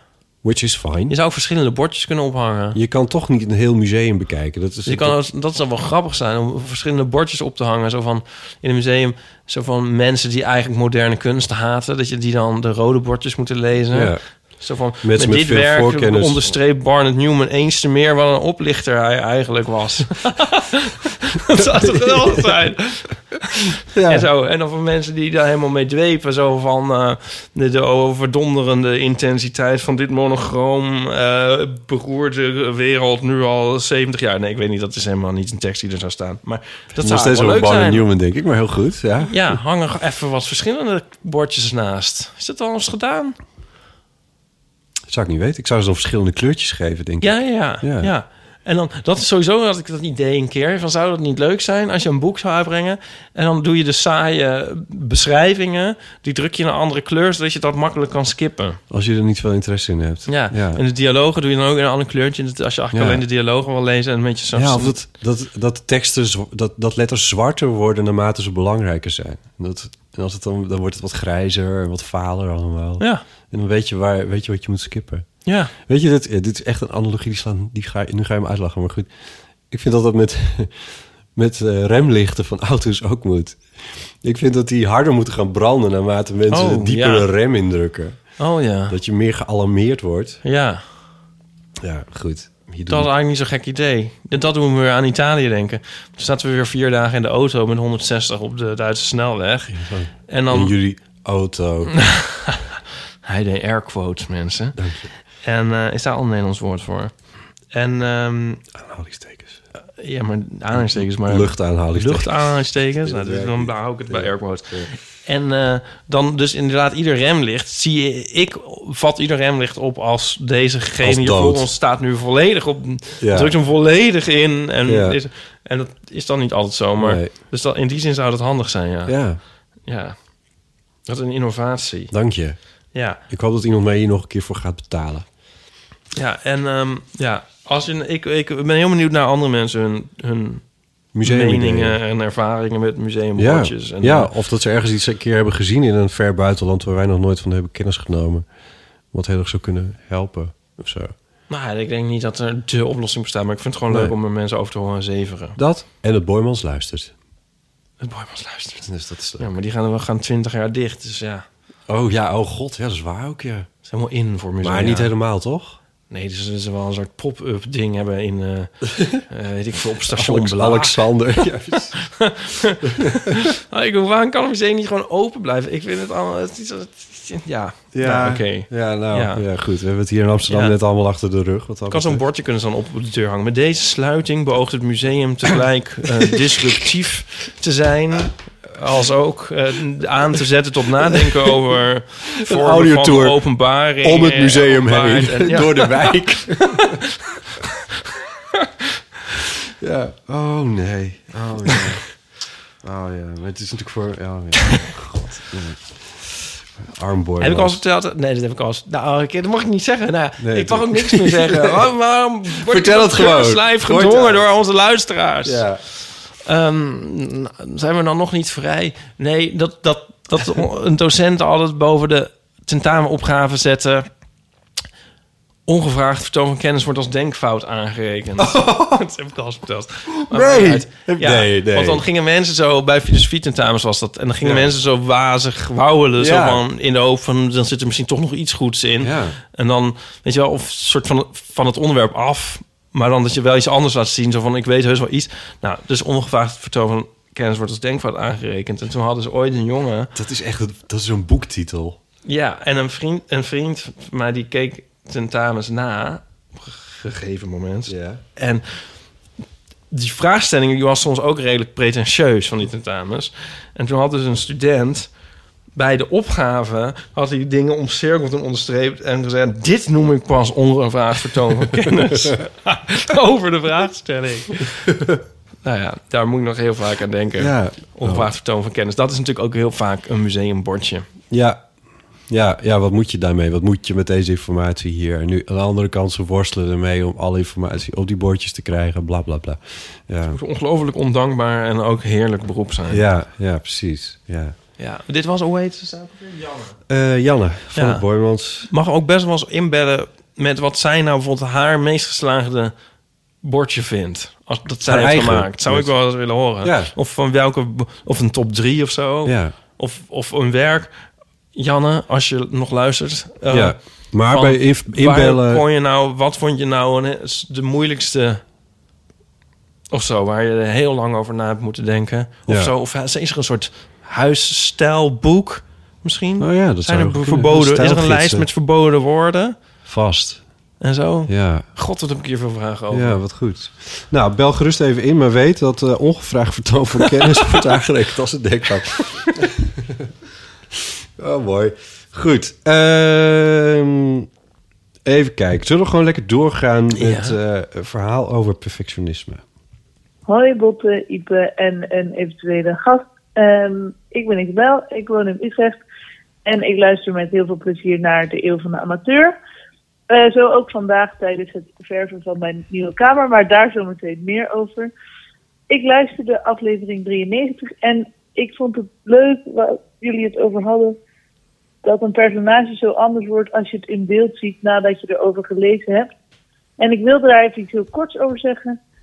Namelijk dat ik het ook altijd zo bijzonder vind dat als ik dan iemand op film heb gezien, dat ik ook niet meer weet hoe die eruit zag toen ik hem nog in mijn hoofd had bij het lezen van het boek.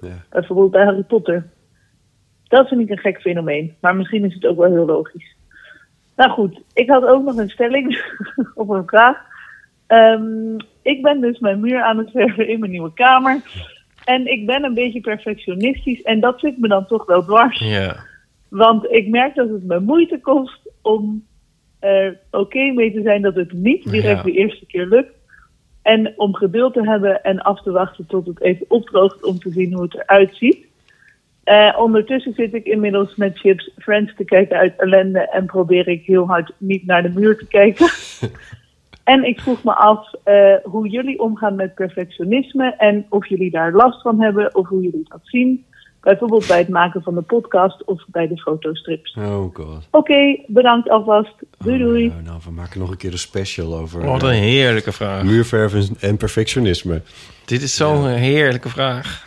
Ja, ja. Waarom zijn we hier niet mee begonnen? Hier- ik heb het dus nu inderdaad ook wel het heel erg... zorgvuldig op. Dat is mijn Oh. perfectionisme. Ja, maar nu hebben we eerst een uur heel grimmige, vervelende, zeurderige, niet ter zake doende onzin gezegd. dit, dat is nu het perfectionisme. Of perfectionisme slaat nergens op. Ik bedoel, perfectionisme... Tenminste, heel vaak denk ik van... Dit kun je geen perfectionisme noemen, want dit is zo ver van perfect af. Dat toch? Ja. Eigenlijk komt dat pas in het spel als je een soort voor 90% er bent. Ja, ja, ja. Ja, terwijl ik heel vaak denk van gooi allemaal maar weg. Dat zou je ook perfectionisme kunnen noemen, maar het is meer een soort van... Defetisme. Ja, is dat zo? Ja, wal- walging van eigenlijk wat tot nu toe... Zelfhaat. Zelfhaat, ja. Maar dicht misschien dicht bij elkaar. Maar ik, het grappige met het schilderen is dat het zo invoelbaar is. Want als het dus iets vervelend is om te doen, is het wel schilderen. Want met de eerste kwast die je op de muur zet, denk je al van nee, mislukt. Ja. Of dit gaat nooit zo worden als het moet zijn. Ja. Of zo van, oh, dat hoekje, dit gaat dan nog. Maar je komt zo bij dat hoekje en we weten allemaal dat dat niks Ja. wordt en Nee, zo. Gaandeweg krijg je diep respect voor Barnard Newman.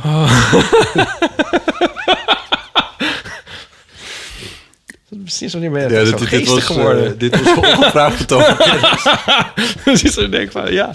Ja, en inderdaad, oh, het is niet dekkend en zo. En oh, het, is, oh, het, het, gaat, het wordt toch weer vies Ja, en zo. ja. Al- al- Als het al lukt, dan is Ja. het dan maar voor heel even. En zo. En die kozijnen gaan zeker niet lukken en zo. Het is zo'n kwelling. Ja, ja. Het is niet de activiteit of zo. Nou het is gewoon het, denk, het vreselijke denken over de...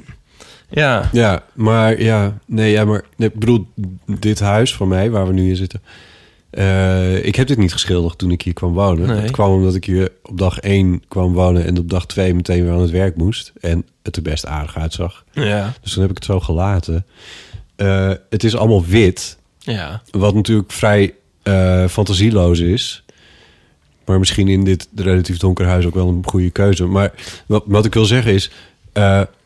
dat scheelt al 90% van het denken erover. het niet doen. Het niet doen. nee, maar gewoon dat het een, keu- een kleurkeuze is... die Oh. zo obvious is en zo fantasieloos is. zit wel aan de gelige kant. Ik zou het toch wel eens een keer even opnieuw doen. Nee, dat vind je helemaal niet. Ehm, maar nee, nee, dit moet ik nog steeds. Dit, dit nieuwe raam, dat kozijn, dat moet ik dus nog steeds een keertje Oh, doen. ja. Dus dat is dan wel zoiets. Omdat ik dan, en dan wordt het dus wel ingewikkeld, dat ik denk van nou, dan kan ik die wel doen. Maar dan moeten eigenlijk de andere kozijnen hier in huis ook Oh, doen. me. En eh, d- ja, dit Verhuizen is hier de vies. wordt- ja, waarschijnlijk wel, ja, want het wordt alleen maar erger. Ehm, het maakt uiteindelijk natuurlijk weinig uit. Want dan, ja, dat is het punt natuurlijk. dan, dan ben je ermee klaar. Het is alleen maar terwijl je het doet, is het vervelend. En daarna zie je het nooit meer. Ja. En dat is ook zo gek. Maar, en ook al weet je dat, kan je toch niet het uitschakelen terwijl je het aan het doen bent. Maar weet je waar ik het trouwens heel erg mee heb ook, wat ik heel erg vergelijkbaar vind, is met schoonmaken. Oh ja. En dan denk ik van, oh nee, maar het wordt nu niet echt schoon en zo. En het, is, het, het is, het is niet goed. Ik heb het eigenlijk al met stofzuigen. Zo van, we weet je, niet iemand zei ooit een het keer tegen mij, dat vond ik echt een hele goede. Schoonmaken bestaat niet. Je kan het hooguit vuil verplaatsen noemen. Dat vond ik eigenlijk wel een. Nee, die, je kan juist andersom zeggen. Nou, ik heb toevallig gisteren gestofzuigd. Omdat ik het... En dan ben ik dus bezig. En, en netto wordt het echt wel beter. Want het was echt heel stoffig. Nee, sure, ja. en, en overal lagen kruimels en zo. Maar het enige wat ik kan denken is van... ik heb niet alles. En straks dan is het klaar en dan zie ik nog wat liggen... en dan irriteert me dat. Terwijl het wel echt wel, wel 50 keer beter is geworden. Dat was wel heel erg. Ja, het was ook echt heel erg. Ik doe het ook nooit. Maar het is zo gek, want dit is dus echt wel een vorm Maar- van... Ja, maar is het perfectionisme? Het is meer een soort... Hou- Houdt jouw perfectionisme dan ook tegen om te gaan stofzuigen? Nou, ik denk dat wat me tegenhoudt is dat ik weet dat ik terwijl ik ermee bezig ben... eigenlijk bijna alleen maar kan denken... soort negatieve gevoelens entertain. Ja, ja, ja. Dus het devies is doe het niet. Het is tot het dus zo ondraaglijk Ja, ja, precies. goor is... dat je denkt, nu moet er iets gebeuren... Want dan, anders kan ik alleen maar daar aan denken. Eigenlijk eh, het dus nooit goed. Ja, het Nee. klinkt allemaal weer Ja. echt van... waar gaat dit over? Ja, ja, Nee, maar goed. Dit zijn, maar dat, ja. Zij, heeft, zij gooit... koken. Dat je denkt, dit wordt weer, het wordt weer niet lekker. Oh ja, oh nee, ja.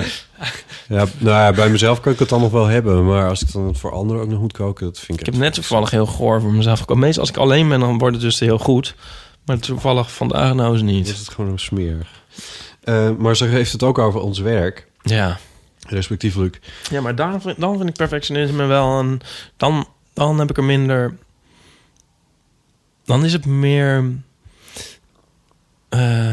Mag ik je er iets over vragen? Ja. Want, ehm, dus laten we eventjes het podcasten inmiddels ook een deel van jouw werk noemen. Je verdient op slotverrekening om de hand ook mee. Bakken met het geld knots tegen de linten. Maar, ehm Dan kun je met- ook een jingle van dat je zo, zo water zo... dat je, dat je zo het klotsen. dat je ons zo hoort zwemmen door, Ja. door het geld. Ehm, Kan ik dat? Nee. eh, nee, dat kan niet. Nee. Zonder hier een puin op te maken, dat water. Eh, nee, maar eventjes op een wat geïtereerd niveau. eh, ben je met fotostrips natuurlijk... Heb je een schets, dan schiet je de foto's... en dan bewerk je ze in Photoshop... en dan publiceer je ze. Dus daar zitten al drie momenten voor dat het eindproduct er is. Met het maken van podcast, waar ik de edits doe in ieder geval... en daar heb jij helemaal... Nou, ik vraag je hooguit eens een keer via een tekstje van... zal ik dat erin laten of niet? Ja. Maar daar heb je heel weinig controle over. Is, is, dat, is dat dan ook... Wat, hoe sta je dan ook anders... Ja, Ja, dat is zo onvergelijkbaar. Nee, maar gewoon qua gevoel. Het perfectionisme dan. Ik bedoel, nu maak je je dus al heel druk over... dat we net een uur hebben gepraat... in een volgens jou negatieve toonzetting. Ja. Ik denk wel vaak van... had ik maar minder gezegd. Of zeg maar ook in het leven gewoon... eh, In, met een afspraak Oh, met iemand. En dan loop je zo weg en denk je van... wat heb ik nou er allemaal voor... Had ik niet, Ja. gewoon, had niet gewoon elke zin die ik zei... zinnig Ja. kunnen zijn en. En raak of to the point... of, of vriendelijk of dat de ander er iets aan had... in plaats van een soort brei uit te storten van... je zoek hem maar. Dat gevoel... dat heb ik altijd. Bij de podcast ook. Ja. Ja. Maar dat weerhoud je er niet van. visualiseer dat bijna alsof ik hier wegga en dan een soort jou in een soort huis vol woorden achterlaat. Ja. Ja, een harde schijf vol woorden, Niet dat maar- mensen dit luisteren, maar goed. Maar heb je dan last van? Nou, daar moet ik niet, eh, dan niet meer aan denken. Maar dan de volgende keer zit ik er toch weer. Ja, dus het is maar eh, relatief. Ach, soms hoor ik het dan en dan vind ik het ook wel weer grappig. Ik denk ook wel van zelf, hoe ik het zelf dingen beschouw. Ik zeg bijvoorbeeld altijd bij een songtekst... van als er voor mij één zin in zit die de moeite waard is... dan kan de rest mij niet zoveel schelen. Dan pik ik die er wel uit. Ja. Eh, voor een boek moet het dan de raad... Ratio. Show, Iets- ratio, iets hoog. iets anders zijn. Ja. Ehm, maar dat, nou ja, in ieder geval in het maken van dingen vind ik perfectionisme dus weer iets anders. Want dan moet je een soort. Het moet dus niet zo verlammend zijn dat er nooit iets uit je handen komt. Maar je moet natuurlijk wel een vorm van. Je moet wel een soort, soort, soort, soort, soort standaard hebben voor jezelf. Ja. En ja, die, die moet, daar moet een soort, er is een soort, soort, soort, soort kant op. Ik weet niet, soms zit er niet meer in of zo. Ja. Ik doe dat is denk ik het aantrekkelijke. Daarom vind ik het altijd zo aantrekkelijk in mijn werk, in specifiek de fotostrip. Dat is, dat is altijd zo'n fijn moment als ik de foto's heb. Omdat er dan een soort, soort deel is afgesloten. Ja. Meer dan, dat is het materiaal, daar moet het echt mee komen. Ja. En daar kan ik dan wel perfectionistisch op losgaan. Ja, maar dat zijn wel de beperkingen waarbinnen dat dan ja, dan de kaders voor, ja, gesteld. ja. Ja. En dat is heel prettig. En daarom haal ik er wel het meeste uit, denk ik. Dan doe, dan doe ik wel echt heel veel mijn best. en dan blijf ik ook naar terugkeren. Dus voor, als dan een boek van gemaakt wordt of zo... dan pak ik nog eens bij en dan denk ik van... oh ja, maar ik kan nu meer meer. En dan ga ik dit weer wat minder Ja, ja, ja. geel maken en zo. Een soort andere uitsnijden of zo. Maar dit, je hoeft niet helemaal weer opnieuw te beginnen. Dus Nee. dat is heel lekker. En dit is een soort... Ja. Dat vind ik wel fijn. Dan vind ik perfectionisme wel lekker. Dus er is een soort zelfgecreëerde kaderstelling. Sorry, dit, eh, ik probeer het een beetje te, te, te- Ik bedoel, ik zit aan de, aan de muren van haar te denken. Ja. Eh, van eh, die muurverf, die heb je gekocht, dat is er. Dit, dit is waar je het nu mee moet Ja, doen. je zou dat ook zo kunnen zien, ja. Ja. Ik bedoel, jij kan een fotoshoot ook overdoen. Als het, als het echt niet uitpakt, als het echt niet werkt, Ja. dan zou je een fotoshoot opnieuw kunnen doen. Ja. Zij kan nieuwe, foto, nieuwe muurverf kopen en het opnieuw opsmeren. Maar het is heel veel werk, het kost heel veel tijd. Ja, maar dat is kan, veel dan kans geld. is ook niet echt groot dat het dan beter wordt. Want hebt dan meer met je eigen beperkingen te maken of zo. Ja. Ik bedoel, je leert... als je heel vaak schildert, dan, zou je er ook wel, dan wordt het wel handiger in natuurlijk. Ik denk dat het ook heel erg snelheid is of zo. Want je gaat dan zo... Ik zit dan ook heel erg te mieren. Wat bedoel je er precies mee? Nou ja, ik bedoel, als je dat handig aanpakt, dan kan je, kan je... Ik weet niet, als je het heel vaak doet, dan word je toch steeds sneller en handiger. En Ja. dan, ja, I don't know. Nu ben ik de draad kwijt. Nou ja, wat ik, ik probeerde van... eh, je maakt een soort van... Je zet een soort van dingen vast. Eh, van, oké, die shoot die is geweest. Die foto's die zijn wat ze zijn. Daar moeten we het mee doen. Ja. Als de muurverf verf is gekocht, dat is waar ik het nu mee moet doen. Ja. En dat is niet ultiem definitief, want het kan altijd nog over. Maar dat, is, dat helpt in, in, zeg maar, in je, om, om een, het helpt een perfectionist om toch volgende stappen te zetten. Ja. Want dat is natuurlijk het gevaar, net als met dat stofzuigen van jou. Dat het, dat het dan dus niet gebeurt. Dat je perfectionisme daar je erin tegenhoudt. Ja, maar ik vind dat dus sowieso wel van perfectionisme is vaak een... Een remming. Ja. Ja. Ik vind mezelf dus ook niet zo... per- Maar ik vond, eh, Jonica zei dat steeds met eh, rond het boek van... eh, Ja. Oeh, je bent zo perfectionistisch. Dat valt van mee, volgens mij. Maar ik laat er maar niet aan. Nou ja, je hebt net een fotoshoot gedaan voor een... eh, kunnen we het wel zeggen? Jawel, die krant die ligt eh, in de kiosk als eh, deze podcast uitkomt. Bijna. Waar nou over? over Weesp. Ja. Je, hebt Oh. je hebt een fotostrip gemaakt. Ja. Aanleiding is dat de gemeente Weesp en Amsterdam fuseren. Zoiets. Oh ja? ik. Oh, dat wist je niet? Nee. Nou, dat is je aanleiding. Oh. ja. Nou, maar goed. Maar, jij, jij, maar daarvoor ben je... Ik bedoel, je had je daar... Ja, Jezus, vertel het zelf maar. Maar dat, dat, eh, daarvoor ben je naar Weesp gegaan. En, dat- ik bedoel, het- niet dat dat nou het einde van de wereld is... maar het had ook niet, je had het ook niet... Je had Ik heb het ook daar inderdaad doen. redelijk wat moeite in gestoken, die strip. Ja. Dat klopt. Nou, het zit ook heel erg in de grap. Ah, ja, nou ja, of zo. Ik gooi, ik gooi heel, heel veel dingen weg en ik denk heel vaak... Ik blijf dan over de tekst nadenken en de formulering en zo. En ik vind niet zomaar van, nou ja, een soort vijf en een half... Die ga, daar ga ik niet... Als er, daar blijf ik wel heel lang nadenken tot het wel een zeven is. En zo. Dit vond ik weer heel slecht. Mooi, Nou, ja. Mooie beeldspraak. Ik kon niet meer woorden. In ieder geval... ehm, mm, ik weet niet meer wat ik kan zeggen. Nou, over Weesp? Over Weesp? Wat was er met Weesp? Nou, daar heb je heel veel tijd en energie in gestoken. Ja. Om, en daar ben je naartoe gegaan. En daar heb je speciaal dingen gekocht nog voor die nou, fotostrip. ja, oké. Weet je wat het is? Maar ik doe het altijd inderdaad binnen wat ik dan kan. En eh, je hebt dus ook mensen die dan gaan, gaan dan bijvoorbeeld de hele tijd op allemaal cursussen. En die gaan kijken van... eh, Ja, ja, ja. Ja, Om hun, om hun eh, skills uit te breiden. Ja. Ja. ja. En, en dat, dat doe ik dus dan niet. Nee. Heb je ooit een fotografiecursus gedaan? Nu kijk mijn imposter syndrome in. Ja, nee. dat snap ik. Echt heel erg. Nee, en, eh, en ik heb nog wel gedacht in wezen van wat mij dus stoorde. Want ik had dus... Het, dit is een stripje... ehm, ja, het is wel een ingewikkeld verhaal voor luisteren. Maar het moest ja. over weesp. En toen hadden we een strip gemaakt. En, die, en het gaat dan... Bezing ik een soort weesp. In de Ja. bijzijn van Nico en eh Lees, Jules. lees het parool van zaterdag als je meer wil weten. Ja, en eh, dan ehm, van Weesp is bekend van dit en dat en dat. Maar het meest natuurlijk van het Weesperplein. Dan Ja. staan we op het Weesperplein. Staan we toch in Amsterdam, ja. En dan eh, zeggen Nico en Jules, oh ja, van de Soa Poli. Moet dan zo helemaal naar de helemaal down to earth brengen. Ja. En hij, we hadden hem dus geschoten op het Weesperplein. Maar pas op het laatste plaatje zie je dat het daar is. En dan wilde ik als inzetjes wilde ik dan de dingen van Weesp laten zien. Maar het schieten van de hele strip, dat lukte nog voor Italië. En het schieten van de inzetjes niet meer. Dus dat Ja. deed ik, toen had ik nog net één dag tijd voor dat ik uit Italië terugkwam en moest inleveren. En de strip op het Weesperplein, de foto's hebben we gemaakt. Dus in de brandende zon. Ja, in t-shirt. In t-shirts en met zonnebrillen. Ja. En toen kwam ik terug en toen was het hier een soort november geworden. Ja. En nu weet ik niet wat er voor weer het zaterdag wordt.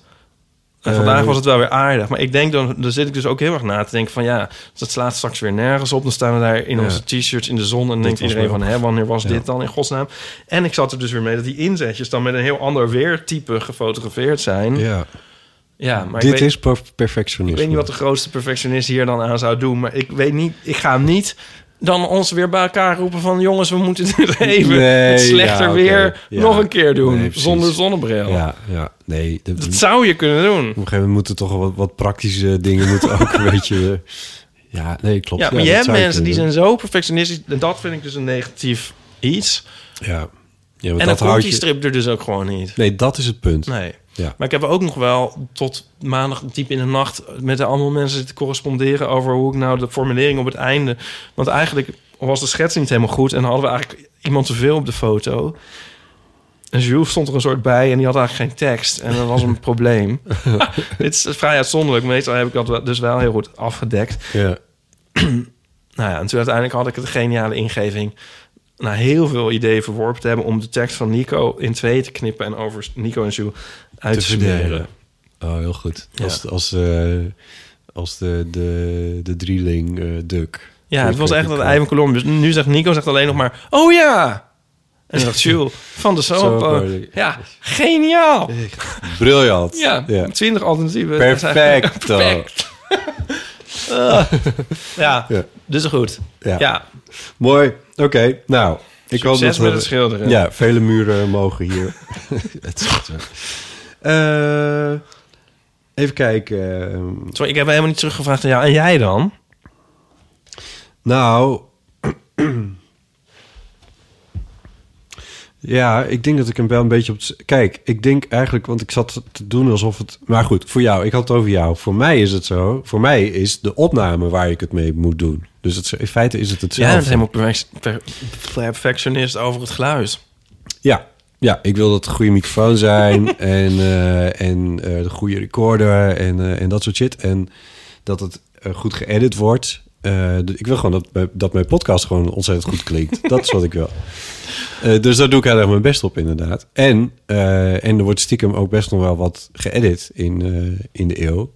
Ja. Dat is niet de bedoeling dat de luisteraar dat hoort. Maar en als ik het goed doe, dan hoor je het ook niet. Nee.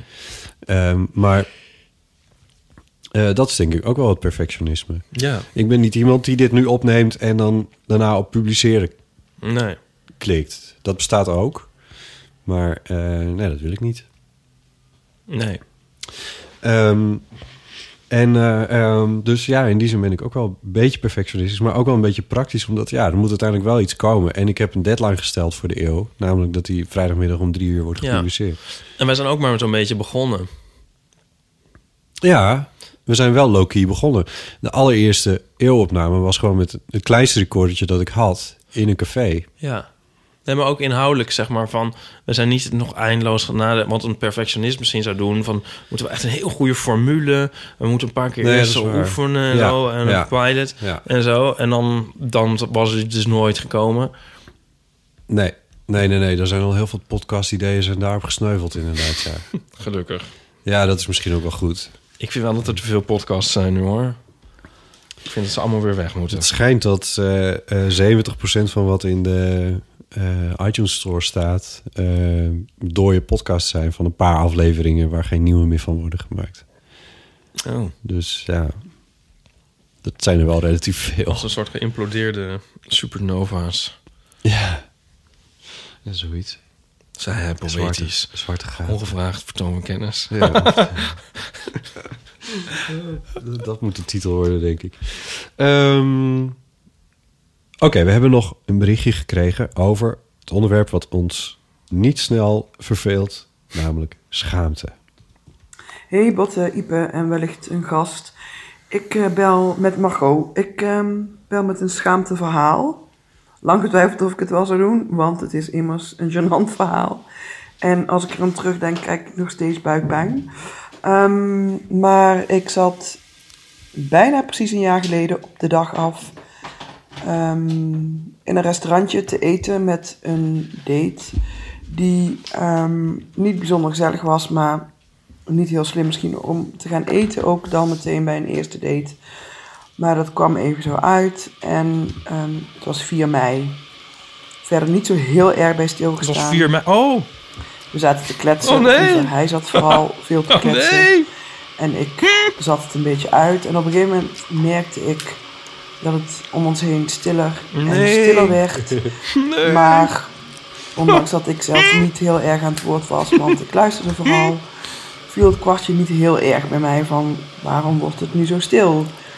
Het werd op een gegeven moment wel heel stil en ik zag allerlei blikken onze kant op, zo dwingend, licht geïrriteerd. Nee. En hij bleef maar doorpraten en ik dacht, wat gebeurt hier? En ineens wist ik het. Het is acht uur, 4 mei. Oh, nee. Twee minuten stilte. Oh nee.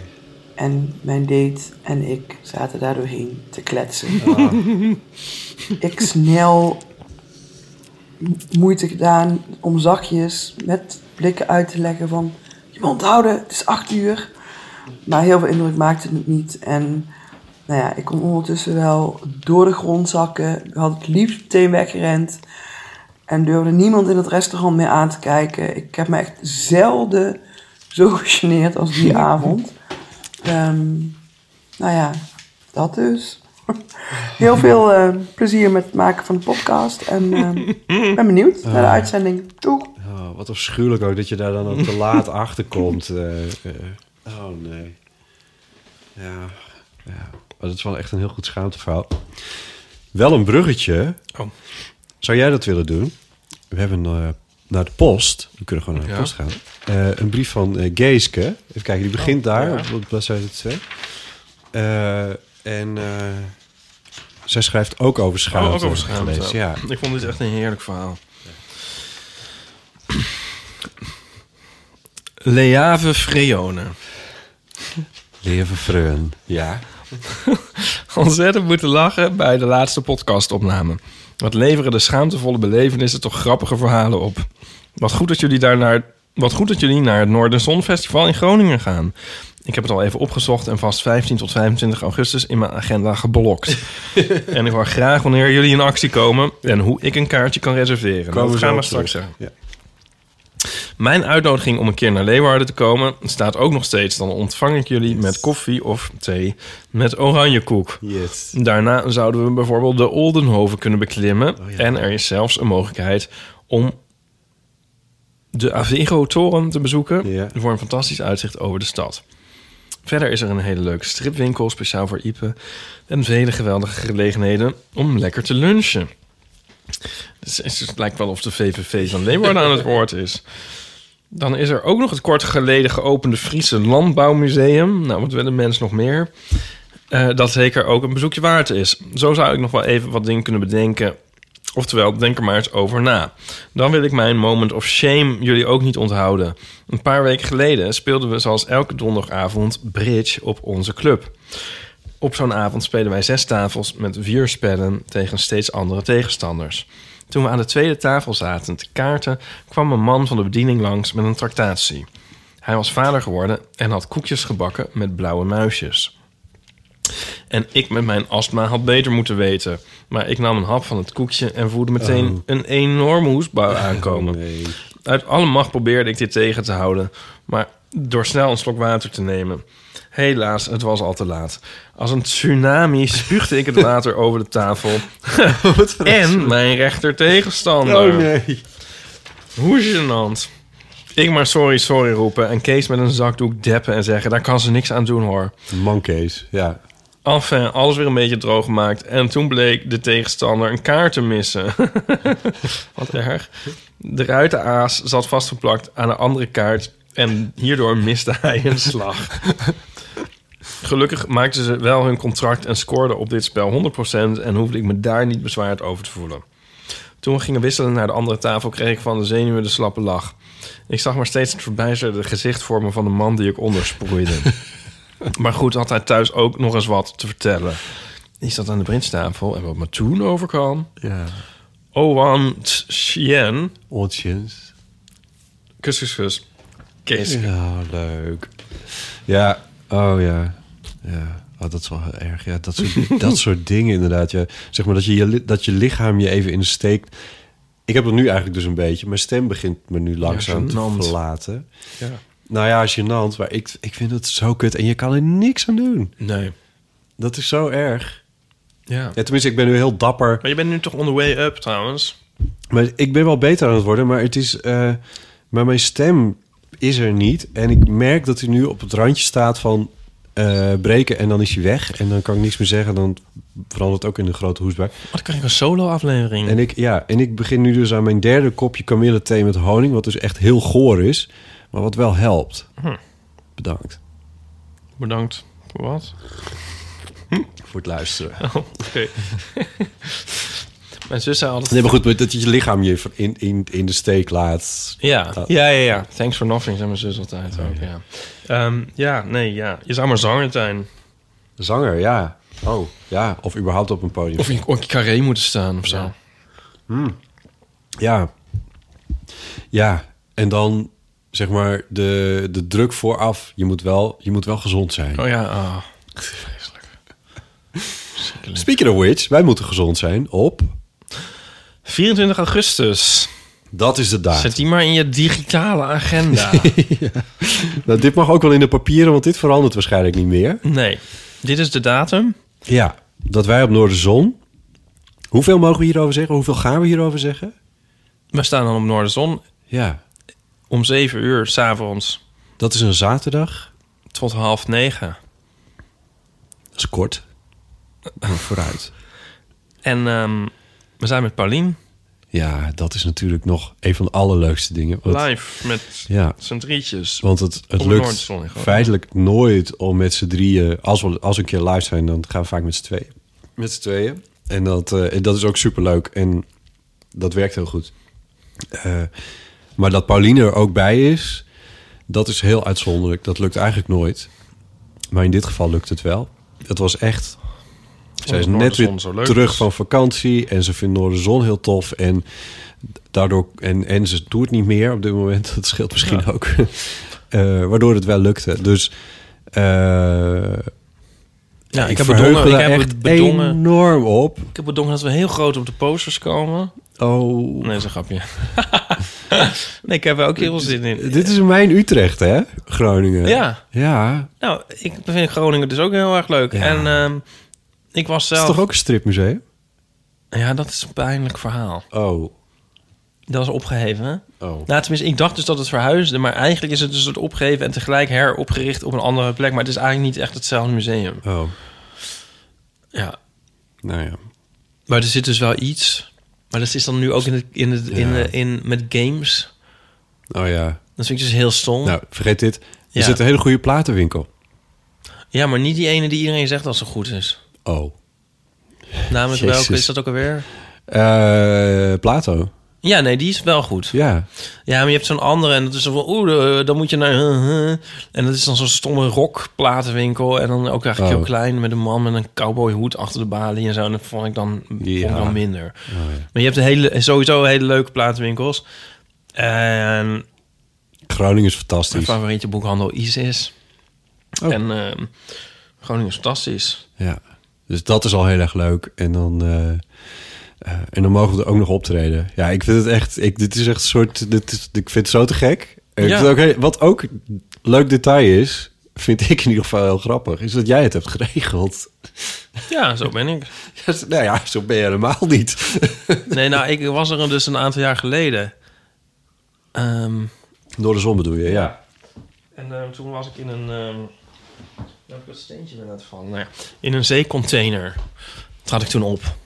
Ja, dat doen ze op Noorderzon, ja. Ja, en ehm, ik vond het best wel hachelijk, want ehm, toen ble- Is dat nou waar wat ik nou weer ga zeggen? Toen moesten mensen betalen, geloof ik, om mij te zien. Ja, dat is ook wel. Is dat ook? Ja, oh ja, dan was dat daar. En dat wist ik eigenlijk niet van tevoren. En dat, daar schrok ik van. Want dan dacht ik van, dan willen me... Dat was mijn imposter syndrome weer. Dacht ik van, oh, maar dan... A, wie gaat dat doen? En B, vinden ze het dan wel leuk? Ja, maar ik denk dat ze voor ons straks ook een kaartje moeten kopen, hoor. Oh, ja, dat weet ik niet. Ja, maar ehm, wel. ik vond dat... eh, maar dat ging toen heel goed. En het zat... En ik zou dat dan zes keer doen of zo. Maar dat werd een soort van onduidelijk wanneer het begon en ophield. En ik heb het volgens mij al tien keer een praatje van een kwartier gehouden. Nou ja, En ehm, nou, het was de hele tijd vol en zo. En de mensen vonden het heel erg leuk. En ik vond het dus ook heel erg leuk. Ja. En, ehm, het is een ongelooflijk leuke sfeer, vond ik het daar op Ja. het festival. En ehm, ik heb echt heel goede herinneringen aan. Dus ik vind het echt heel leuk om... maar en zo heb je die Stefan leren kennen, bedoel je vertellen? ook? Ja. ja. Ja, die da- dat organiseerde, die heeft me daar toen gehaald. En zelfs in het exotische Groningen wordt deze podcast geluisterd. Ja. Ja, dat is te gek. Vorige keer hadden we het er al even over... en toen noemde ik het park waar het plaatsvindt het Noorderpark. Sorry, dat is heel erg Amsterdams. Het is natuurlijk het Noorderplantsoen. Oh. Ja, Ja. detail maar wel belangrijk. Ehm, 24 augustus, dus eh, markeer dat in je agenda. Ga niet op vakantie op 24 augustus. En als je dat dan doet, je? ga dan naar Groningen op vakantie. Ja. Oké, dus dat. Eh, wat staat er nog verder op? eh, oh ja, jij moest ook nog iets vertellen over Schokkend Nieuws. Oh ja, als je me nou nog niet zat bent, dan kun je eens luisteren naar de podcast van Schokken Nieuws. Want in de ene laatste aflevering... Zit jij nou alweer in een andere podcast?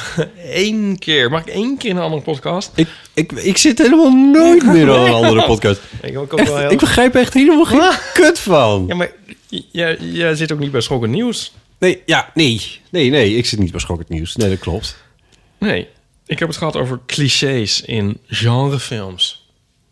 Met Nou. Jasper en Julius. Mocht dat je nou interesseren... Ja, maar bij mij heel erg erger dat we er één heel erg vergeten zijn. Oh. Dus dat kan ik dan nu even zeggen. Oh, god, dat is een, dan ga je de rectificaties in deel van amateur doen. Ja, zo van, can you enhance? Dan hebben ze zo'n vage foto, waar dan net niks op te zien is. Ja. En dan vragen ze zo aan de technicus van dienst van, can you enhance? Ja, en en die zoomt dan in en zo... Dan krijg je En een dan heb je opeens HD-beeld een een detail. haarscherpe foto. Ja. In hoeveel films zit dat wel niet? In een miljard. Ja, dat is Ja. toch heel irritant. Nou, daar hebben we het niet over gehad. Maar dit is wel een voorbeeld van, van het soort dingen waar we het dan wel over hebben. Ja, vooral in horrorfilms. Dat iemand zo met zijn sleutels aan het frutselen is. En van, oh, wordt achterna gezeten, oh, naar binnen. En dan, oh, het verkeerde... Nee, deze, nee, niet deze sleutel. Oh, de sleutelbos valt. Oh, het monster komt dichterbij. Oh ja. Weet je wel? En dan zo al die dingen. Ja, oh Het is ja. best wel een leuke aflevering, denk ik. Ik heb hem niet teruggeluisterd hoor. En ik, ik heb die podcast ook wel eens vaker aangeraden, toch? Ja. Misschien moet je dat ook eens doen. En dan denken mensen van podcasts die je altijd aanraadt... van, oh, misschien moeten we die bot ook eens vragen. Ik, ik heb... Ik heb ik, ik, ik, Waarom wil je een andere podcast? Ja, dat weet ik niet. In het begin dat ik deze podcast maakte... heb ik in allemaal andere podcasts Ja. gezeten. Nu denken ze, hij is te beroemd. Die, die, die komt niet. Ik, heb onlangs toch in eentje gezeten... waarin ik iets moest vertellen over een microfoon of wat. Weet ik veel. Oh nee, over compressie. Nou, zie je wel. Ja, nee, maar ja. Hè? Nee, dat was heel, het was heel tof. Het was, wel- het was leuk dat hij aan me dacht. Maar ik had ook zoiets van, ja, compressie. Ja, dat is niet echt een super sexy onderwerp. Nee, nee. Nee.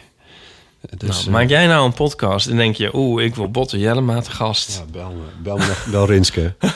Bel 06 1990 68. 71. Heel goed. En er stond nog iets op je lijstje, namelijk de Volkskrant. Ja, ik had ook nog een podcast aanrader. Ja, oké. Want ik ben dus closet Frank Boeien fan. dat is geheim. Dat is een eh, geheime eigenschap van Dat is je. een geheime eigenschap. Het is iets wat nu iedereen van mij weet. Ja. en, eh, het is ook, het is, ik ben niet onvoorwaardelijk fan. Maar ik heb, wat ik al vaker heb gezegd, je moet mensen beoordelen op hun beste werk. En in die zin ben ik wel volmondig fan van Frank Boeien. En hij is... ehm, en nu zijn er heel veel mensen die dat niet zijn, weet ik. En ook mensen die een uitsproken hekel hebben aan hem... op basis van allerlei vooroordelen. En, en tegen fans, maar ook tegen niet-fans zou ik willen zeggen... luister eens naar Groenteman in de kast... Gijs Groenteman, ja. Gijs Groenteman voor de Volkskrant. Voor de Volkskrant. Interviewt hij mensen uit In de, showbiz. Ja. Ik bedoel, uit de wereld van cultuur. Ja. En eh, hij heeft een interview met Frank Boeien nu gedaan. Ja. Eh, en dat is zo'n leuk, goed interview. Oké.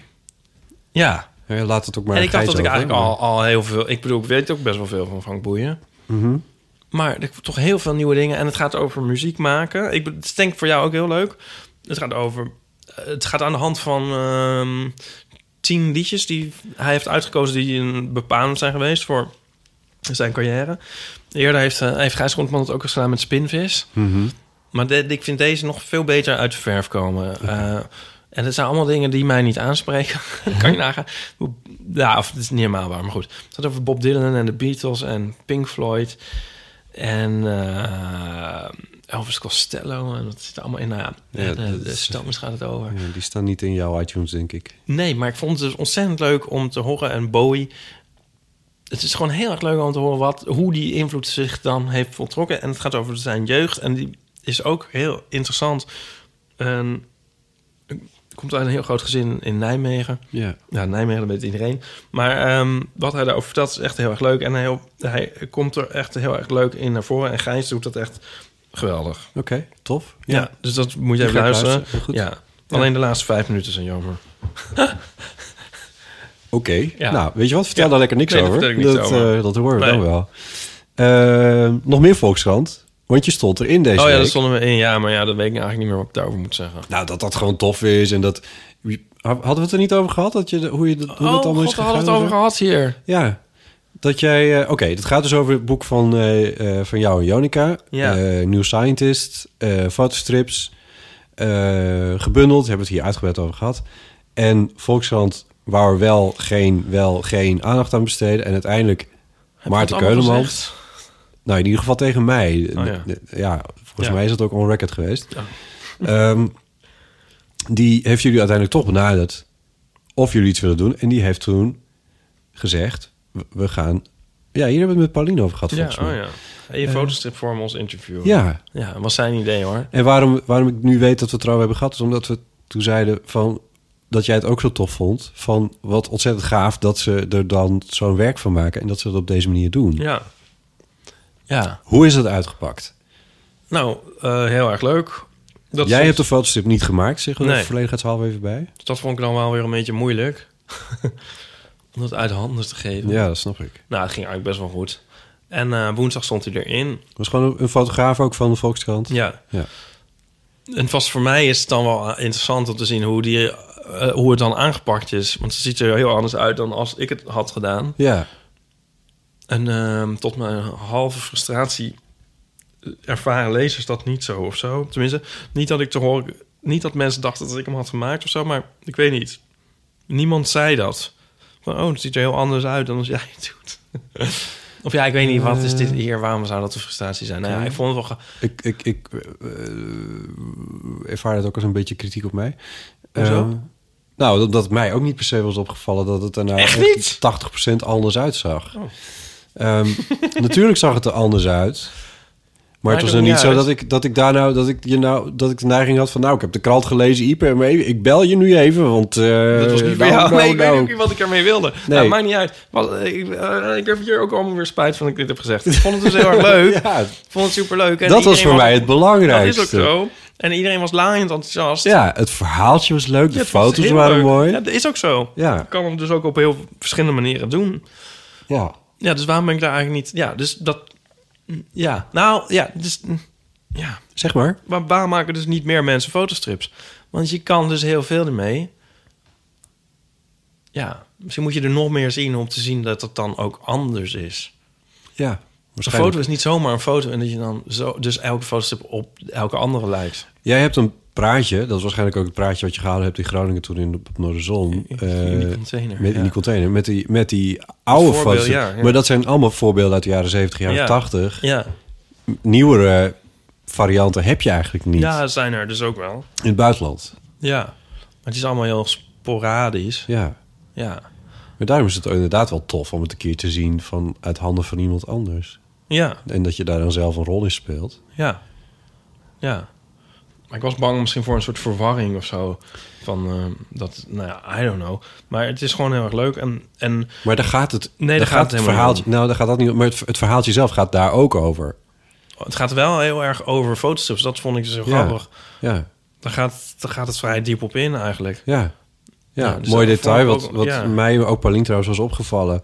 eh, was dat jij op een gegeven moment bijvoorbeeld zegt van... nou, eh, in mijn fotostrips heeft iedereen altijd de mond open. Ja. Dit ken ik van jou, want als jij mij regisseert... voor Ja. een fotostrip zeggen... van, ja, je moet je mond even open doen. Ja. Eh, waarmee jij je ook eh, een soort van afzet... of in ieder geval, dat is anders aan jouw foto's...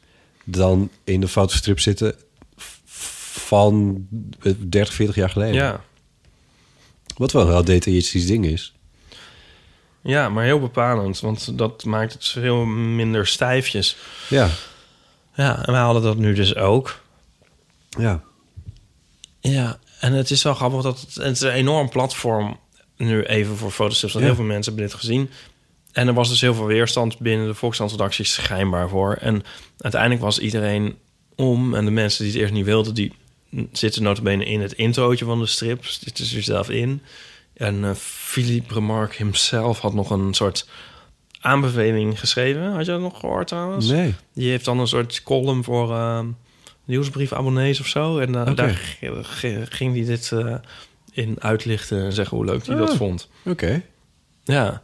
Waarom krijg ik die nieuwsbrieven niet? Ik ben gewoon abonnee. Ja, weet ik niet. Nee, nou ja, oké. Ja. Nee, dus dat is echt super tof. Dus ja. Nou, wat leuk. En heb je er goede reacties op gekregen? Ja. Ja. Mooi. Mooi. Ik vond alleen mijn moeder een beetje underwhelmed. Oh. Oh, dat is wel belangrijk. nee hoor, nee. Oh. Nee, is waarschijnlijk ook niet zo. Schrap dit ook maar weer. Hoe kan, eh, hoe kan onze luisteraar het eh, vinden? Afgezien de van show de show notes. notes natuurlijk. Maar Nou, in de krant van afgelopen woensdag. ja, daar zit hij. Maar goed, die ligt lang niet meer overal. Nee, dan moeten ze in de kattenbak kijken. Nou ja, maar als je nou... Is hij, staat hij open op uh, volkskrant.nl of is hij achter de paywall? Hij staat open volgens mij. Oké, dus als je dan zoekt op Volkskrant en fotostrips... dan moet je toch een eind kunnen komen. Ja. Denk ik. Ja. Oké, nou, dat is in ieder geval iets. Oké, komt er verder nog dingen te tafel? Hebben we niet leuke iTunes recensies? Hebben we. Hebben heel veel gekregen Oh, zelfs. Ja, dat is echt heel tof. ja, eh, eh, hou dat vol, lieve luister. Eh, zullen we ze gewoon om en om voorlezen? Ehm, dan begin ik met eh, eentje door die Niki is geschreven. Oh? Mhm. Hallootjes. Sinds ik jullie heb ontdekt, draai ik nagenoeg non-stop al jullie podcast. De leukste zijn toch wel die met de Magic Trio. Enkele Mhm. afleveringen, bijvoorbeeld die met Lucky Fons, vond ik minder omdat het dan te veel over de gast gaat. Anyway, misschien gras het wel een wapje. Oh mijn god, nee. Nicole, nu mag jij de tweede doen. Hm, nou, ik zag wel anderhalve roze koek op. Ja, jammer. Dan doe ik de tweede wel. Dan kan jij eerst die koek opeten. Oké. Dat is toch handig? Of, eh, Zoals een podcast bedoeld is. De van de Amateur is een heerlijke podcast om te luisteren op de achtergrond. Vooral als ik aan het opruimen van het koken ben, vind ik het heerlijk om te luisteren. Ga zo door, Arjan. Waarom? Arjan, waarom? Waarom? Ja, Arjan, waarom? Het ben wel heel the teleologische opvatting van podcasts. Mijn lievelings heerlijk ontbijt breien door Tina TXX. De Eeuw is echt mijn lievelingspodcast. Ik heb al meerdere truien gebreid... terwijl ik naar Botten, Ipe en soms een gast luister. U hoort het, truien en liefdesrelaties, alles ontstaat tijdens Ja? de Eeuw van Amateur. Het is. Coming out. Het komt wel van pas nu, eh, half mei, al die, al die truien. Ja, nu de air weer in een maand is gebreid. Lekkere lange afleveringen. Bedankt voor jullie interessante ouwe hoer en ga zo door. Hmm, Oké. Eh, even kijken. Ik weet hoe jullie eruit zien. Ja, dat staat hier. Sinds kort zit ik voor mijn werk verder in de auto... waar ik voorheen dat nooit zo boeiend vond... kijk ik nu naar iedere rit uit. Zeker als ik weet dat er een verse eeuw op me staat te wachten. Heerlijk om te luisteren en moet vaak hardop lachen... om de semi-chagrijnige opmerkingen van Ipe. Waarvan ik heel goed weet hoe hij eruit ziet... omdat ik fotostrips van het eerste uur ben... Ik beveel jullie aan, ehm, iedereen aan, en heb jullie al aan nieuwe enthousiaste luisteraars geholpen. Commissie, vraagteken. Ja, van al het klotsende geld zal er zeker een deel eh, naar jou eh, gaan. Tot gauw weer in mijn podcast-app, Iris. Probeer een geluid klotsen. Kl- Klotsend geluid, Preet, maar ja. Heerlijk voor, heerlijke forense podcast. Als beginnend podcastluisteraar heb ik zo hier, sorry, heb ik zo hier en daar want proef geluisterd, maar kom toch steeds met veel plezier bij jullie terug. Ik luister nu vooral veel oudjes terug en met gasten die ik al ken, maar wellicht durf ik het binnenkort aan om ook de afleveringen met voor mij onbekende mensen in te starten. Begonnen met de aflevering over de brand in het landhuis. Ook fijn om te lu- luisteren. Bedankt voor de gezelligheid en interessante gesprekken. Al dus greppie. Mooie, mooie. Het gres maar een webje. Jezus. De leukste podcast die er is. Goede gesprekken die je zelf ook had kunnen hebben, maar waar je te weinig aan toekomt. Altijd leuk. Al blijven die met Pauline mijn favoriet. Botte en Ipe hebben een hele leuke chemie. Af en toe doet het me denken aan Bert en Ernie. Waarbij Botte de wat meer serieuze Bert is en Ipe de lichtvoetiger Ernie. Lichtvoetig.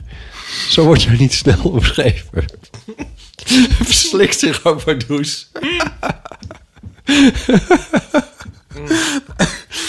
Geeske Als soort geeske zit hier over de tafel. te- Wat? Een eigenschap die mensen niet van je kennen. PS, ik denk, ja, PS, ik denk graag mee naar de banaan. Hebben we een banaan beloofd? Een gesigneerde banaan of zo, staat niet van bij. Nou, ik vind het prima. Als hij naar Groningen komt, laat het even weten, dan neem ik een banaan mee. Ehm, alles over alles. Dat is een goede titel. Alles over alles. Heerlijk, zegt Sarleen76. De leukste podcast die er is. Oh, oh, die heb je net Ja, ik voorgelezen. ik denk wel, die titel komt wel heel bekend voor. Recyclen dan, zegt Dorret V. Omdat ik niet goed ben in dingen onthouden, recycle ik oude afleveringen. Oh, nice. Het blijft leuk. Ik heb wel regelmatig de neiging om mee te praten, air quotes. Helaas niet het lef om de eeuwenfoon te bellen. Daar wordt nog aan gewerkt. Extra hulde voor degene die besloten heeft om elke week te podcasten. Hulde. Dat waren de heren Jansen en De Gier. Kortom, van mij had je wel 15 sterren mogen krijgen. Yay! Grieds. Grieds. Schrijf Oh, ik wat vroeger schrijf ik dat ook wel eens onder mailtjes. Ja. GRTZ. GRTZ.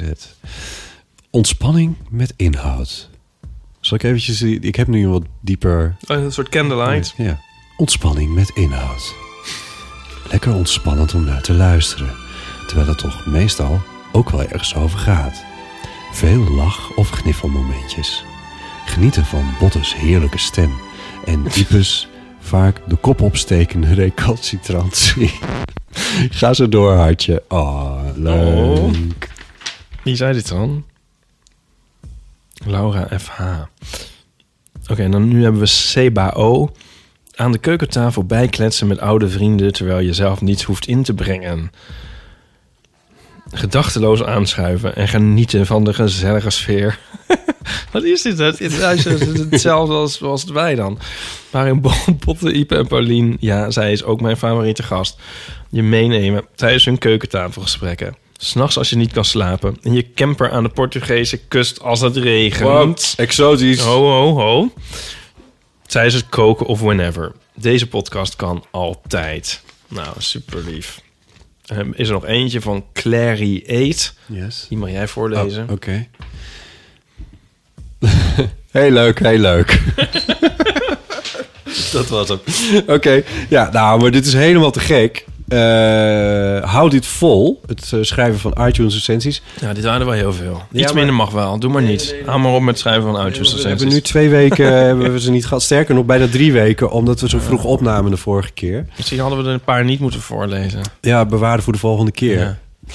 Schrijf vooral, want het helpt echt nieuwe luisteraars te vinden. Eh, en eh, wat doe je? Ik doe even die pootjes een beetje in. Zo. De pootjes van Ik het staat hij wat hoger.